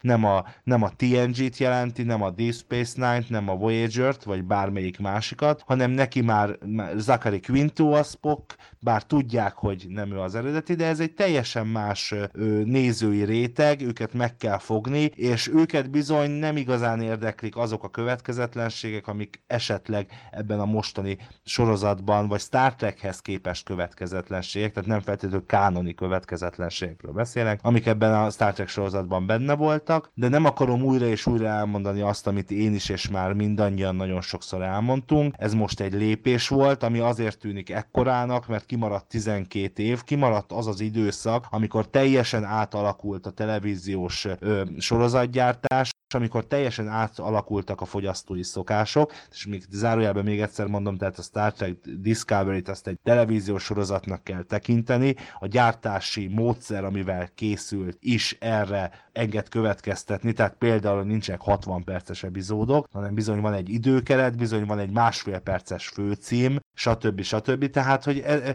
megváltoztak a szokások, megváltozott az, amit várunk egy televíziós sorozattól, és persze nosztalgiával szívesen megnézünk egy 68 milliómodik alkalomra is el kedvenc Voyager vagy Deep Space Nine részünket, azért hátrébb lépve mindig látjuk rajta, hogy igen, azért ez az adott korban jellemző világot viszi tovább, és az adott korban jellemző televíziós vagy, vagy ö, filmes megoldásokkal ö, történik. Tehát még egyszer mondom, én azt gondolom, hogy azért érzünk ekkora nagy űrt az eddigi Star Trek és e között a Star Trek között, mert bár az Enterprise részben eljátszotta ezt a szerepet, de szükség lett volna egy vagy két másik sorozatra az elmúlt években, amik megalapozzák azt, hogy egyszer csak itt egy Discovery, ami oké, okay, rendben legyen ilyen trónok harca jellegű, és sötétebb, és kevésbé az, amit mi eddig megszoktunk, de hát ennek amúgy itt volt az ideje, sőt, ennél sokkal komolyabb dolgokra lenne itt az ideje, és pontosan ezért nekem például baromira tetszik a, a, az Enterprise megjelentetése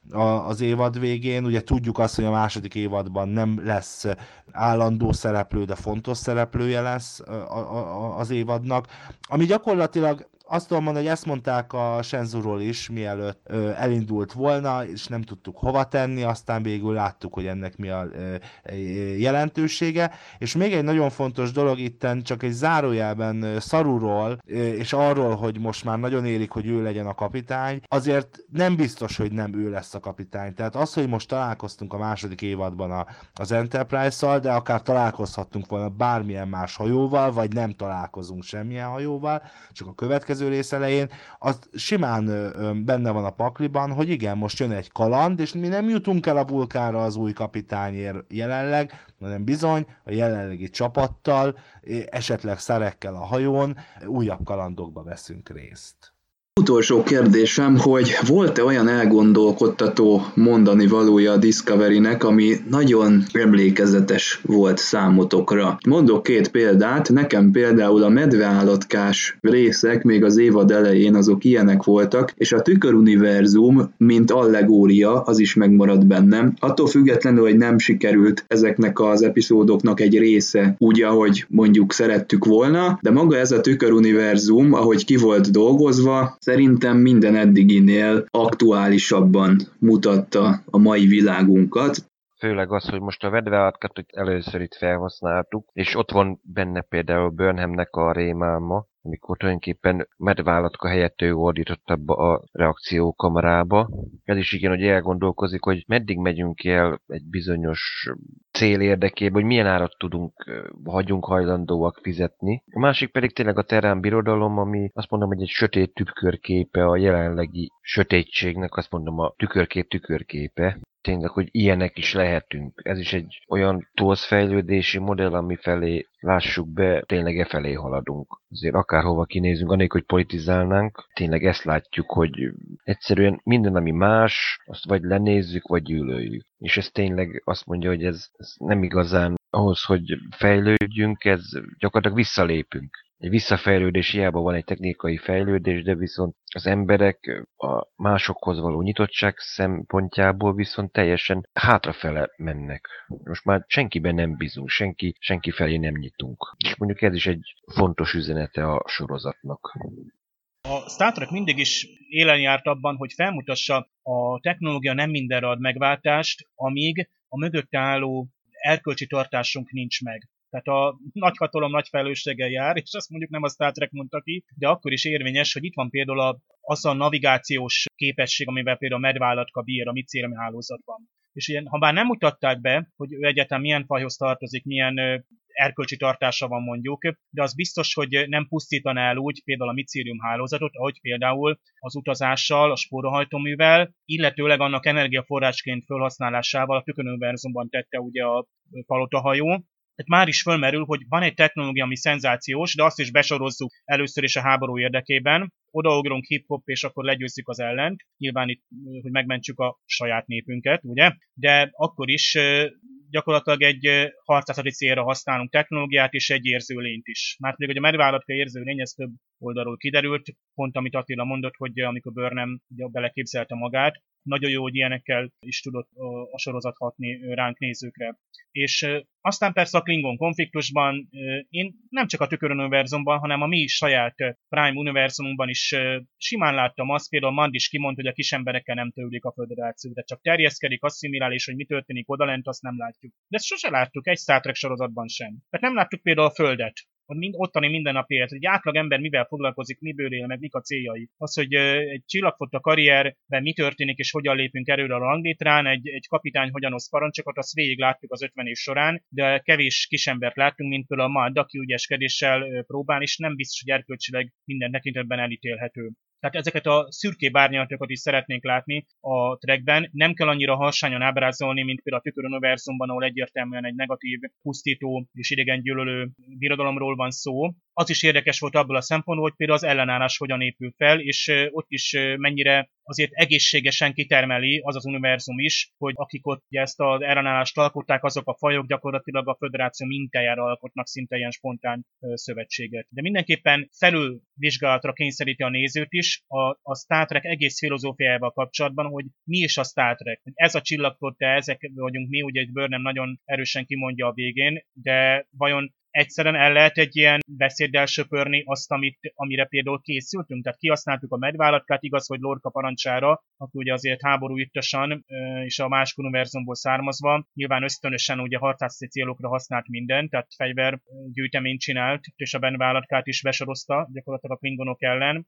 Vajon ez mikor jutunk el ide, vagy már, már mennyire vagyunk ott, hogy felülírunk korábbi erkölcsi téziseket annak érdekében, hogy most saját munkat kell megvédeni. Tehát nagyon békésen állítottuk be eddig a csillagfottát és a föderációt, ami megfelelő fejlettségű fajokat vesz fel, és csak demokratikus társadalmakat a föderációba, egyfajta elitet alkotva, de akkor hol maradnak azok a társadalmak, amelyekben még elnyomás van? Tehát hol maradnak, vagy ott van például, hogy univerzumok sorsáról döntenek itt, amikor itt, itt ugye a palota hajó, van ott egy katasztrófa történne, ott a micérium hálózat összefüggése miatt több univerzum is megsemmisülne, tehát megint egy ilyen világmegváltó küldetés van a kezünkben, tehát már megint rengeteg életnek a sorsáról kell döntenünk. Jók, hogy ezek a kérdések előtérbe kerülnek, mindig nincsen kielégítő válasz arra, hogy, hogy vajon mennyire van jogunk beavatkozni. Ugyanúgy a univerzum sorsába vagy a működésébe, lásd, amikor már egy olyan meghajtó technológiát használunk, ami ilyen nagymértékű elváltozást is okoz a univerzumnak a szövetében. Tehát remélem ezek a kérdések újból sorra kerülnek, és örülök is, hogy ezeket a sorozat elénk tette. Még mielőtt rátérnék és válaszolnék a kérdésre, azért még egy-két dolgot szeretnék elmondani, méghozzá a sorozat audiovizuális megjelenését illetőleg. Örültem, amikor az ismerős effekteket meghallottam, de nekem azért ezek kicsit leestek a képernyőről, úgy éreztem a holofonálás korában azért nem a eredeti sorozatból hallható, azért old school effekteket halljuk majd, és egyébként azt sem hiszem, hogy egy mobiltelefon nagyságú eszközt fogunk majd kommunikációra használni, ami semmi másra nem képes, csak kommunikációra. Szóval ezt leszámítva egyébként jól nézett ki a sorozat. Szóval a Stargate 200. epizódjában van egy jelenet, amikor a szereplők a Star Trek-et parodizálják, és Carter karaktere azt mondja, hogy a szingularitás fel fog robbanni, mire a valódi Carter azt mondja, hogy ebben nincs egy igaz szó. Ezt éreztem akkor, és ezt érzem akkor, ha arról beszélünk, hogy a Discovery és a tudomány, és most többeteknek ellent fogok mondani, mert persze a medveállatka szerepeltetése mindenképpen tudományos, de számomra nem derült ki, hogy a Discovery testvérhajóján talált példány miért volt akkora, és ez inkább röhelyessé teszi számomra ezt az egészet, mint tudományossá, ahogy ez a micélium hálózat is, aminek semmiféle tudományos alapja nincs, ezt a Parallaxis februári adásában dr. Vince Miklós fizikus is elmondta számunkra. Nekem egyébként bőven elég lenne az, ha a készítők betartanák és betartják a Star Trek univerzumának törvényeit, tehát Elon Musk emlegetése nem hozza közelebb a valósághoz a sorozatot számomra. Azt a sorozatot, vagy azt a franchise-t, aminek az az alapja, hogy 2063-ban majd egy idegen faj érkezik a Földre, mert közben egy olyan meghajtó technológiát fedezünk fel, amivel a fényénél gyorsabban tudunk utazni. Tehát nonsens, nem az emberiség természetes fejlődésének a jövőjét látjuk, hanem, hanem egy beavatkozás, egy idegen beavatkozásnak a, az eredményét. Mindazon által tele volt a mai világra érvényes üzenettel a sorozat, de ez szerintem elengedhetetlen tartozéka kell legyen egy Star Trek sorozatnak. Tüköruniverzum rengeteg lehetőséget tartogatott, hogy az alkotók beszólogassanak, és be is szóltak a kirekesztőknek, a homofóboknak, a fasisztáknak, a náciknak, valamint Trumpnak és Putyinnak.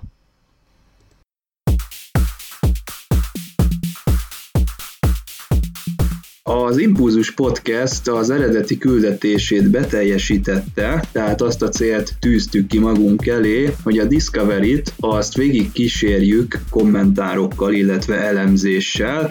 Persze közben foglalkoztunk mozifilmekkel is és eredeti sorozattal is, és ezzel nem fogunk felhagyni a jövőben sem, tehát folytatódni fog az Impulzus újabb Star Trek témákkal. Én szeretném mindenkinek megköszönni, aki ebben a projektben részt vett. Ugye Dave és Attila elsősorban az állandó szereplők, akiknek a lelkesedése nélkül egyszerűen lehetetlen lett volna egy ilyen műsort létrehozni. Ugye Attila és Dave az impulzuson kívüli Star Trek tevékenységekben is nagyon ott van, 200%-on pörögnek, tulajdonképpen a közösségi hálón mindenféle külföldi csoportokban, ugye születnek a cikkek csőstül, tehát egy ilyen munkában egyszerűen öröm volt részt venni, és természetesen köszönöm szépen Ádámnak is, nem csak azt, hogy ma, illetve még korábban részt tudott venni a műsorokban, hanem hogy támogatni tudta ezt az egész projektet. A hallgatóknak pedig természetesen köszönjük a kitartó figyelmet, továbbra is számítunk a ti közreműködésetekre, kommentjeitekre, illetve a további lelkes figyelmetekre visszatérünk. Szervusztok!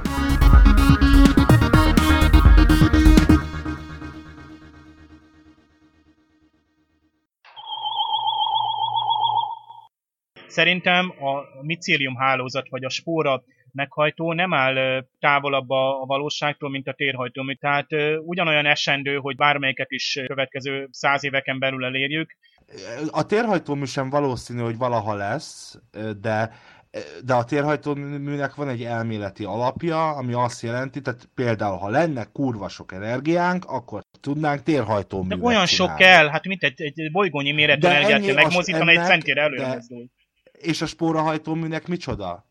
Egy, egy, egy, a, a, te, a biológiából vett valamiféle ö, ö, keveréke az egyébként valószínűleg az univerzumot és a multiverzumot átszövő sötét anyagra kivetítve, mert gyakorlatilag ezt látjuk, az a micélium hálózat, amin utaznak, az gyakorlatilag a minden dokumentumfilmben ö, sötét anyagról és sötét energiáról szóló dokumentumfilmben elhangzó, hogy igen, a galaxisok is a sötét anyag ö, csomópontjaiban jöttek létre, ez a, ez a két dolog van össze, és arra nem, hogy semmiféle, semmiféle kutatás vagy, vagy tudományos alap nincsen, hogy ez a, ez a spórahajtómű, vagy bármi, ami ennek a, a, a meghajtó technológiáról szólna, ennek bármiféle alapja lenne a mai, vagy egyáltalán elméleti, későbbi fizikai és, és bármiféle, tehát a valóságban.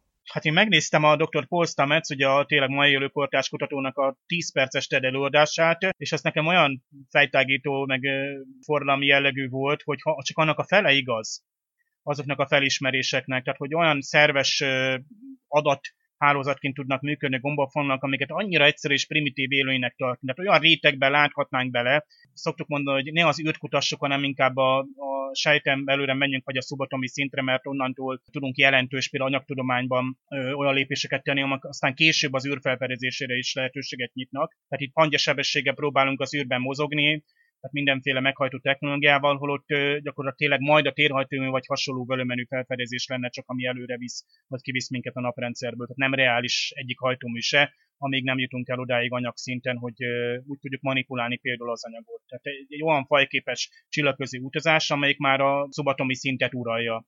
Most ilyen módon, jó, most sötétanyag nevezzük, vagy bárhogy, de miért ne létezhetne olyan szubtér réteg, vagy bárhogy nevezzük, ami tényleg ilyen összekötetéseket terem, olyan, mint egy féregjük létezését ismernénk el. Szerintem óriási különbség van a között, ha arról beszélünk, hogy valami megvalósítható lenne, vagy valószínűleg megvalósítható lenne, mert elméletileg működik, ha lenne X mennyiségű energiánk, meg a között, hogy hát megvalósítható lenne, ha létezne. Mármint, ha egyáltalán ennek lenne valamilyen alapja. Én nem mondom, hogy ennek nincs alapja, vagy nem lehetséges, azért nagyon keveset tudunk még a világegyetemről. Tehát azért mondom, hogy nem ellent akarok mondani neked, Dave, csak egyszerűen arra célzok, hogy azért a kettő között óriási különbség van. Tehát ez egy biológiából átvett, és egyébként ott nagyon helytálló és nagyon ö, fasza elmélet, de azért ez egy a Star Trek esetében, vagy mint tudományos fantasztikus, vagy mint ö, egy meghajtó módszer, az azért baromira távol áll a, a valóságtól. Elég nagy ugrás az adaptáció, hogy veszünk egy amúgy létező, de még azért kutatás alatt álló biológiai jelenséget, és azt tehát így makroszkopikusra kivetítjük, mert ilyen alapon a medvállatka is ugyanolyan kivetítése, felnagyítás az eredetinek, és bizonyos tulajdonosokat átveszünk adaptálni. De ugye erről szól, hogy az összes tudományos fantasztikus regénye erről szól, de azért azt mondtuk, többször elhangzott, hogy a Star Trek az nem hardcore science fiction. Tehát nem kell olyan mélyre megalapozni, de ugyanakkor nagyon jók ezek a kikacsintások, ezek az adaptációk, és pláne, hogy amikor ennyire konkrétan vesz át tudományos elméleteket, hogy még maga a tudós is megszólal egy műsorban, akkor a néző érzi, hogy azért utána dolgoztak, és nem légből kapott ötlet, mint amit azt mondom, hogy látok magam előtt egy tükröt, és azon keresztül lépek át egy másik univerzumba. De a csillagkapuban működött, ott elfogadtuk, mert ott mondtuk, hogy mögötte van egy olyan ős régi technológia, ős technológia, ami alapján azt abban az univerzumban működik, vagy működnie kell, mert olyan uh, tudás van, amit uh, nem értünk. Na most itt ugye az van, hogy a mai emberi tudásból kiindulva akarunk kivetíteni több száz évre előre jelenséget, mi az, ami vállalható.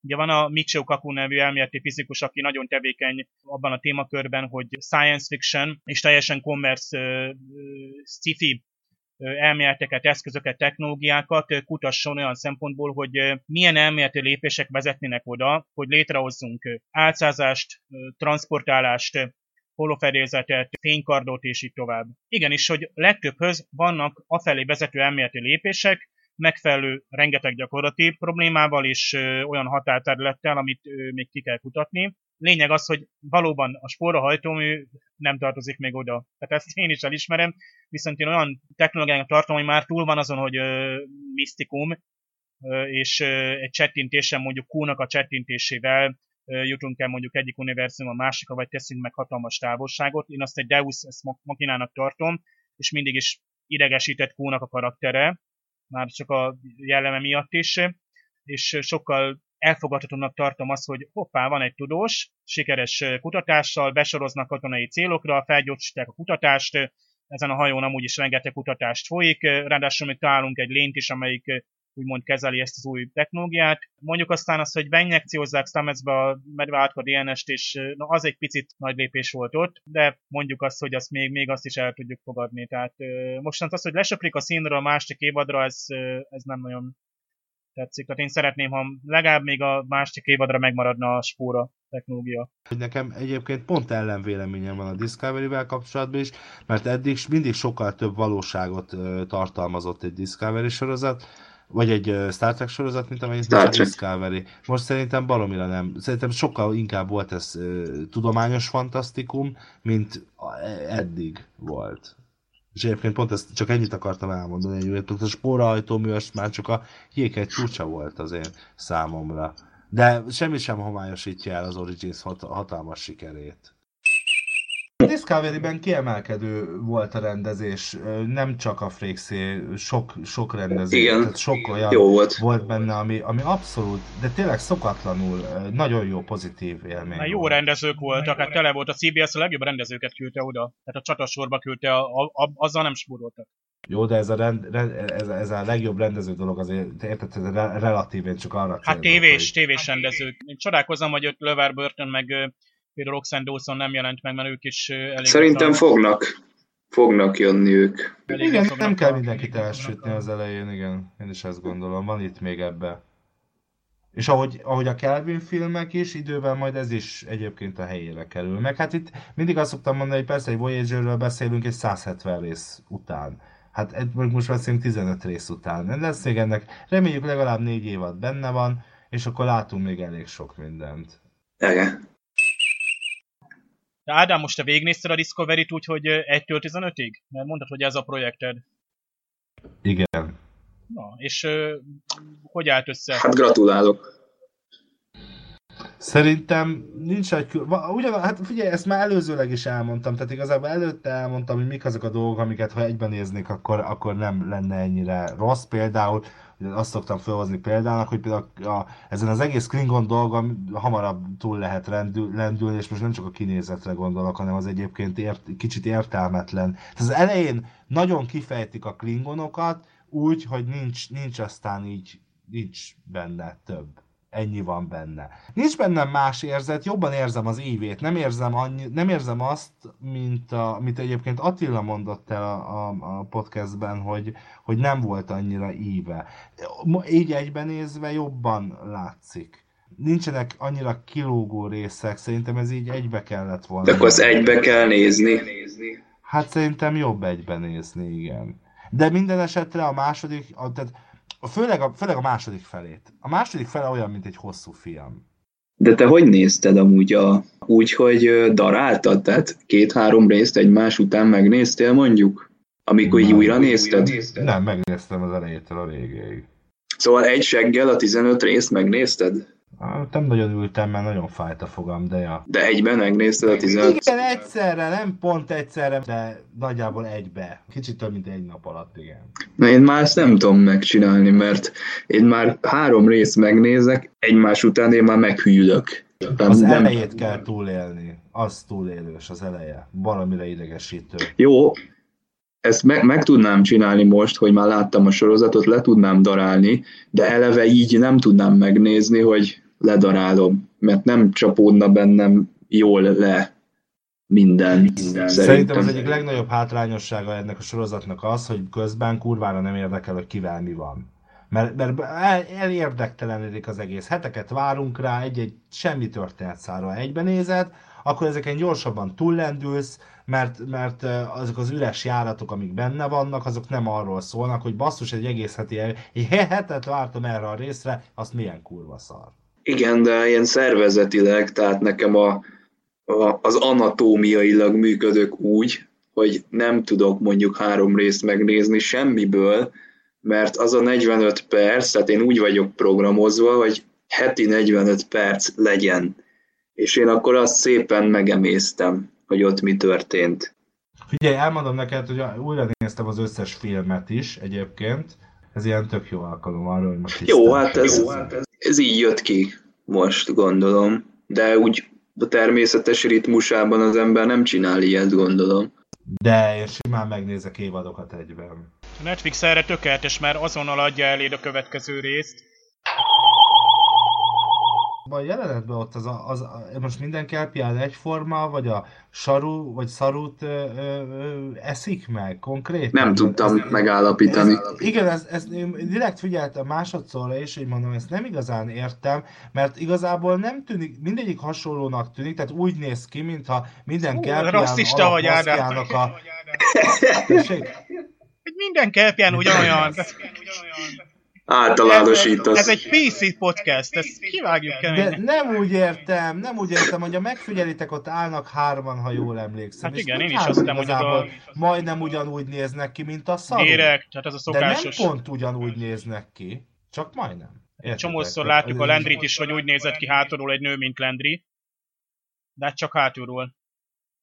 Ez nem a szarú, nem a szarú tették meg, ezt olvastam, de amikor néztem, de itt akkor is a nem producerek tudtam. ilyen extra, tehát ilyen meta megerősítés, hogy ah, majd ö, csináljunk úgy, mintha a szarú lenne, aztán már utána úgyis kimagyarázzuk. És amikor 20 év És múlva nézi valaki, volna. és már nem lesznek meg az extrák, akkor csak néz mindenki. És volt egy ugyanilyen, emlékszel, Dév, amikor a, az időhurkos részbe belevágta a kést valakinek a hátában Mad, és nem tudtuk, hogy a Tyler az, vagy nem a Tyler az. Az, az totál, azt szerintem a, ez a stand-in volt ugye a, a Shazid Latafnak a, a beálló izéje, Igen. a történet szerint az a Tyler volt, vagy nem a Tyler volt vajon? Lehetett. Hát hányszor megölték Lorkát is. És találós kérdés, Szerintem- hányszor ölték meg Lorkát? Szerintem egyébként a szarut tették meg. Mert hogy azt mondja neki, hogy Giorgio választ egy kelpiánt, és szerintem a szarut választja, aki megmentette korábban. Az a szaru, szerintem. De ez És hogy került oda? Mert azt De- hiszi, nem átvitték, lényegtelen. De szerintem ő azért válaszza, mert azt hiszi, hogy valami pozitív dologra válassza ki. Nem tudjuk, Mm. hogy mire, hogy arra választja, hogy megegyék. Már akkor is vészjósló volt az egész. Akkor már ő De lebukott, ott- nem? De, De ott pislogott, ott izélt neki ott az, a- az a kelpián, és mondom, szerintem az a szaru, akik előzőleg megmentettek. de tök, tök hülyeség lett volna, hogy 10 percig kompoznak át a, nem tudom, a palotahajóra, és a szarút azt meg átsugározzák, mert az elsőbségi étel, vagy? Hát ő teherszállítóval, Hogy- ilyen hűtő hajóban. Igen. Ja, Hát miért? Miért? Át, át volna. gyerekek, Jó, értem ám, amit mondasz vele, csak szerintem sokkal hatásosabb lenne az egész, ha az a szaru lenne. És én szeretném is hinni, hogy az a szaru van. De Szeretnéd hinni, hogy szarut meg volt egy. Szegény. Már Nem tudjuk meg ezt neki, Én sajnos. imádtam, én imádtam azt a karaktert, csak, csak én szerintem az egy, amúgy is egy baromi hatásos rész, és, és a, azzal együtt, hogy ott a, a, a, a, rájön, hogy nem, nem csak az, hogy, meg, hogy eszi, mert nem az a lényeg, hogy, vagy nem csak az a lényeg, hogy rájön arra, hogy ő most éppen a kelpián, egy kelpián teszik, hanem az, hogy ő választotta ki előtte. Az a durva. Igen, ez sokkal hatásabb jelenet, mint egy késdöpés, tehát az, azt már én teatrálisnak tartom. Sajnálatomra kimaradt az a kérdés, hogy van-e elgondolkodtató mondani valója a Discovery-nek. Megosztom veletek, mert ezt felírtam magamnak, hogy számomra az üzenete, hogy minden bűn megváltható, rendkívül fontos a diverzitás, és embernek maradni. Mert hogy egyébként szerintem pont ez a lényeg, ugye sokat hangsúlyozták benne, hogy Klingonnak maradni, Klingonnak maradni, de hát itt azért az emberség is igencsak nagy próbára tette magát. Nem az emberiség, az emberség. Értem. De pont az, hogy megkérdeztük, hogy az emberi normák mennyire egyetemesek. Tehát ott a Tükör univerzumban kérdeztük, hogy mi alakította a birodalmat úgy, hogy ennyire elvadult. Tehát ott az alapvető erkölcsi norma lehet, hogy belefér az, hogy te egy rabszolgát megeszel. Akkor, hogy a rabszolgatartás is, vagy éppen a népírtás. Vagy éppen a népírtás. Most ez komoly kérdés, micsoda, leszállnak a földön kívüliek oda Montánába, kiszállnak, és utána agyonlövik őket a barbár emberek. Hát ez szerintem egyenes úton vezet el idáig. Persze, hát ez, ez a szenárió most jelenleg, ez nagyon valószínű. Tehát annyira félünk a idegentől, vagy a más másikkal való találkozástól, hát mondjuk ez az első kapcsolat, ezt tényleg ki lehetne olyan szempontból is elemezni, hogy mennyire leszünk majd befogadóak ahhoz, hogy valami gyökeresen más. Mert az, hogy vulkáni, Hát egy kb. két lábon járó humanoid faj leszáll oda, aki ráadásul egy fordító segítségével még értjük is, hát az egy luxus. És jó szándékú élőlény. Tehát ennek az esélye, nem is tudom, milliárd atomnyi, tehát elhanyagolható, hogy ilyen idegennel találkozunk. A nagy rózsaszín nyolc csáposak előbb fognak megérkezni, és ők lehet, hogy nem fognak kezet nyújtani. Vagy épp felé nyúlnak, de nem azért sem. Milyen értékek ezek a Star Trekből? Milyen értékek ezek? Hát igen. A Klingon értéket visszük. Sőt, Mirror Univerzumnak Inkább Ferengi.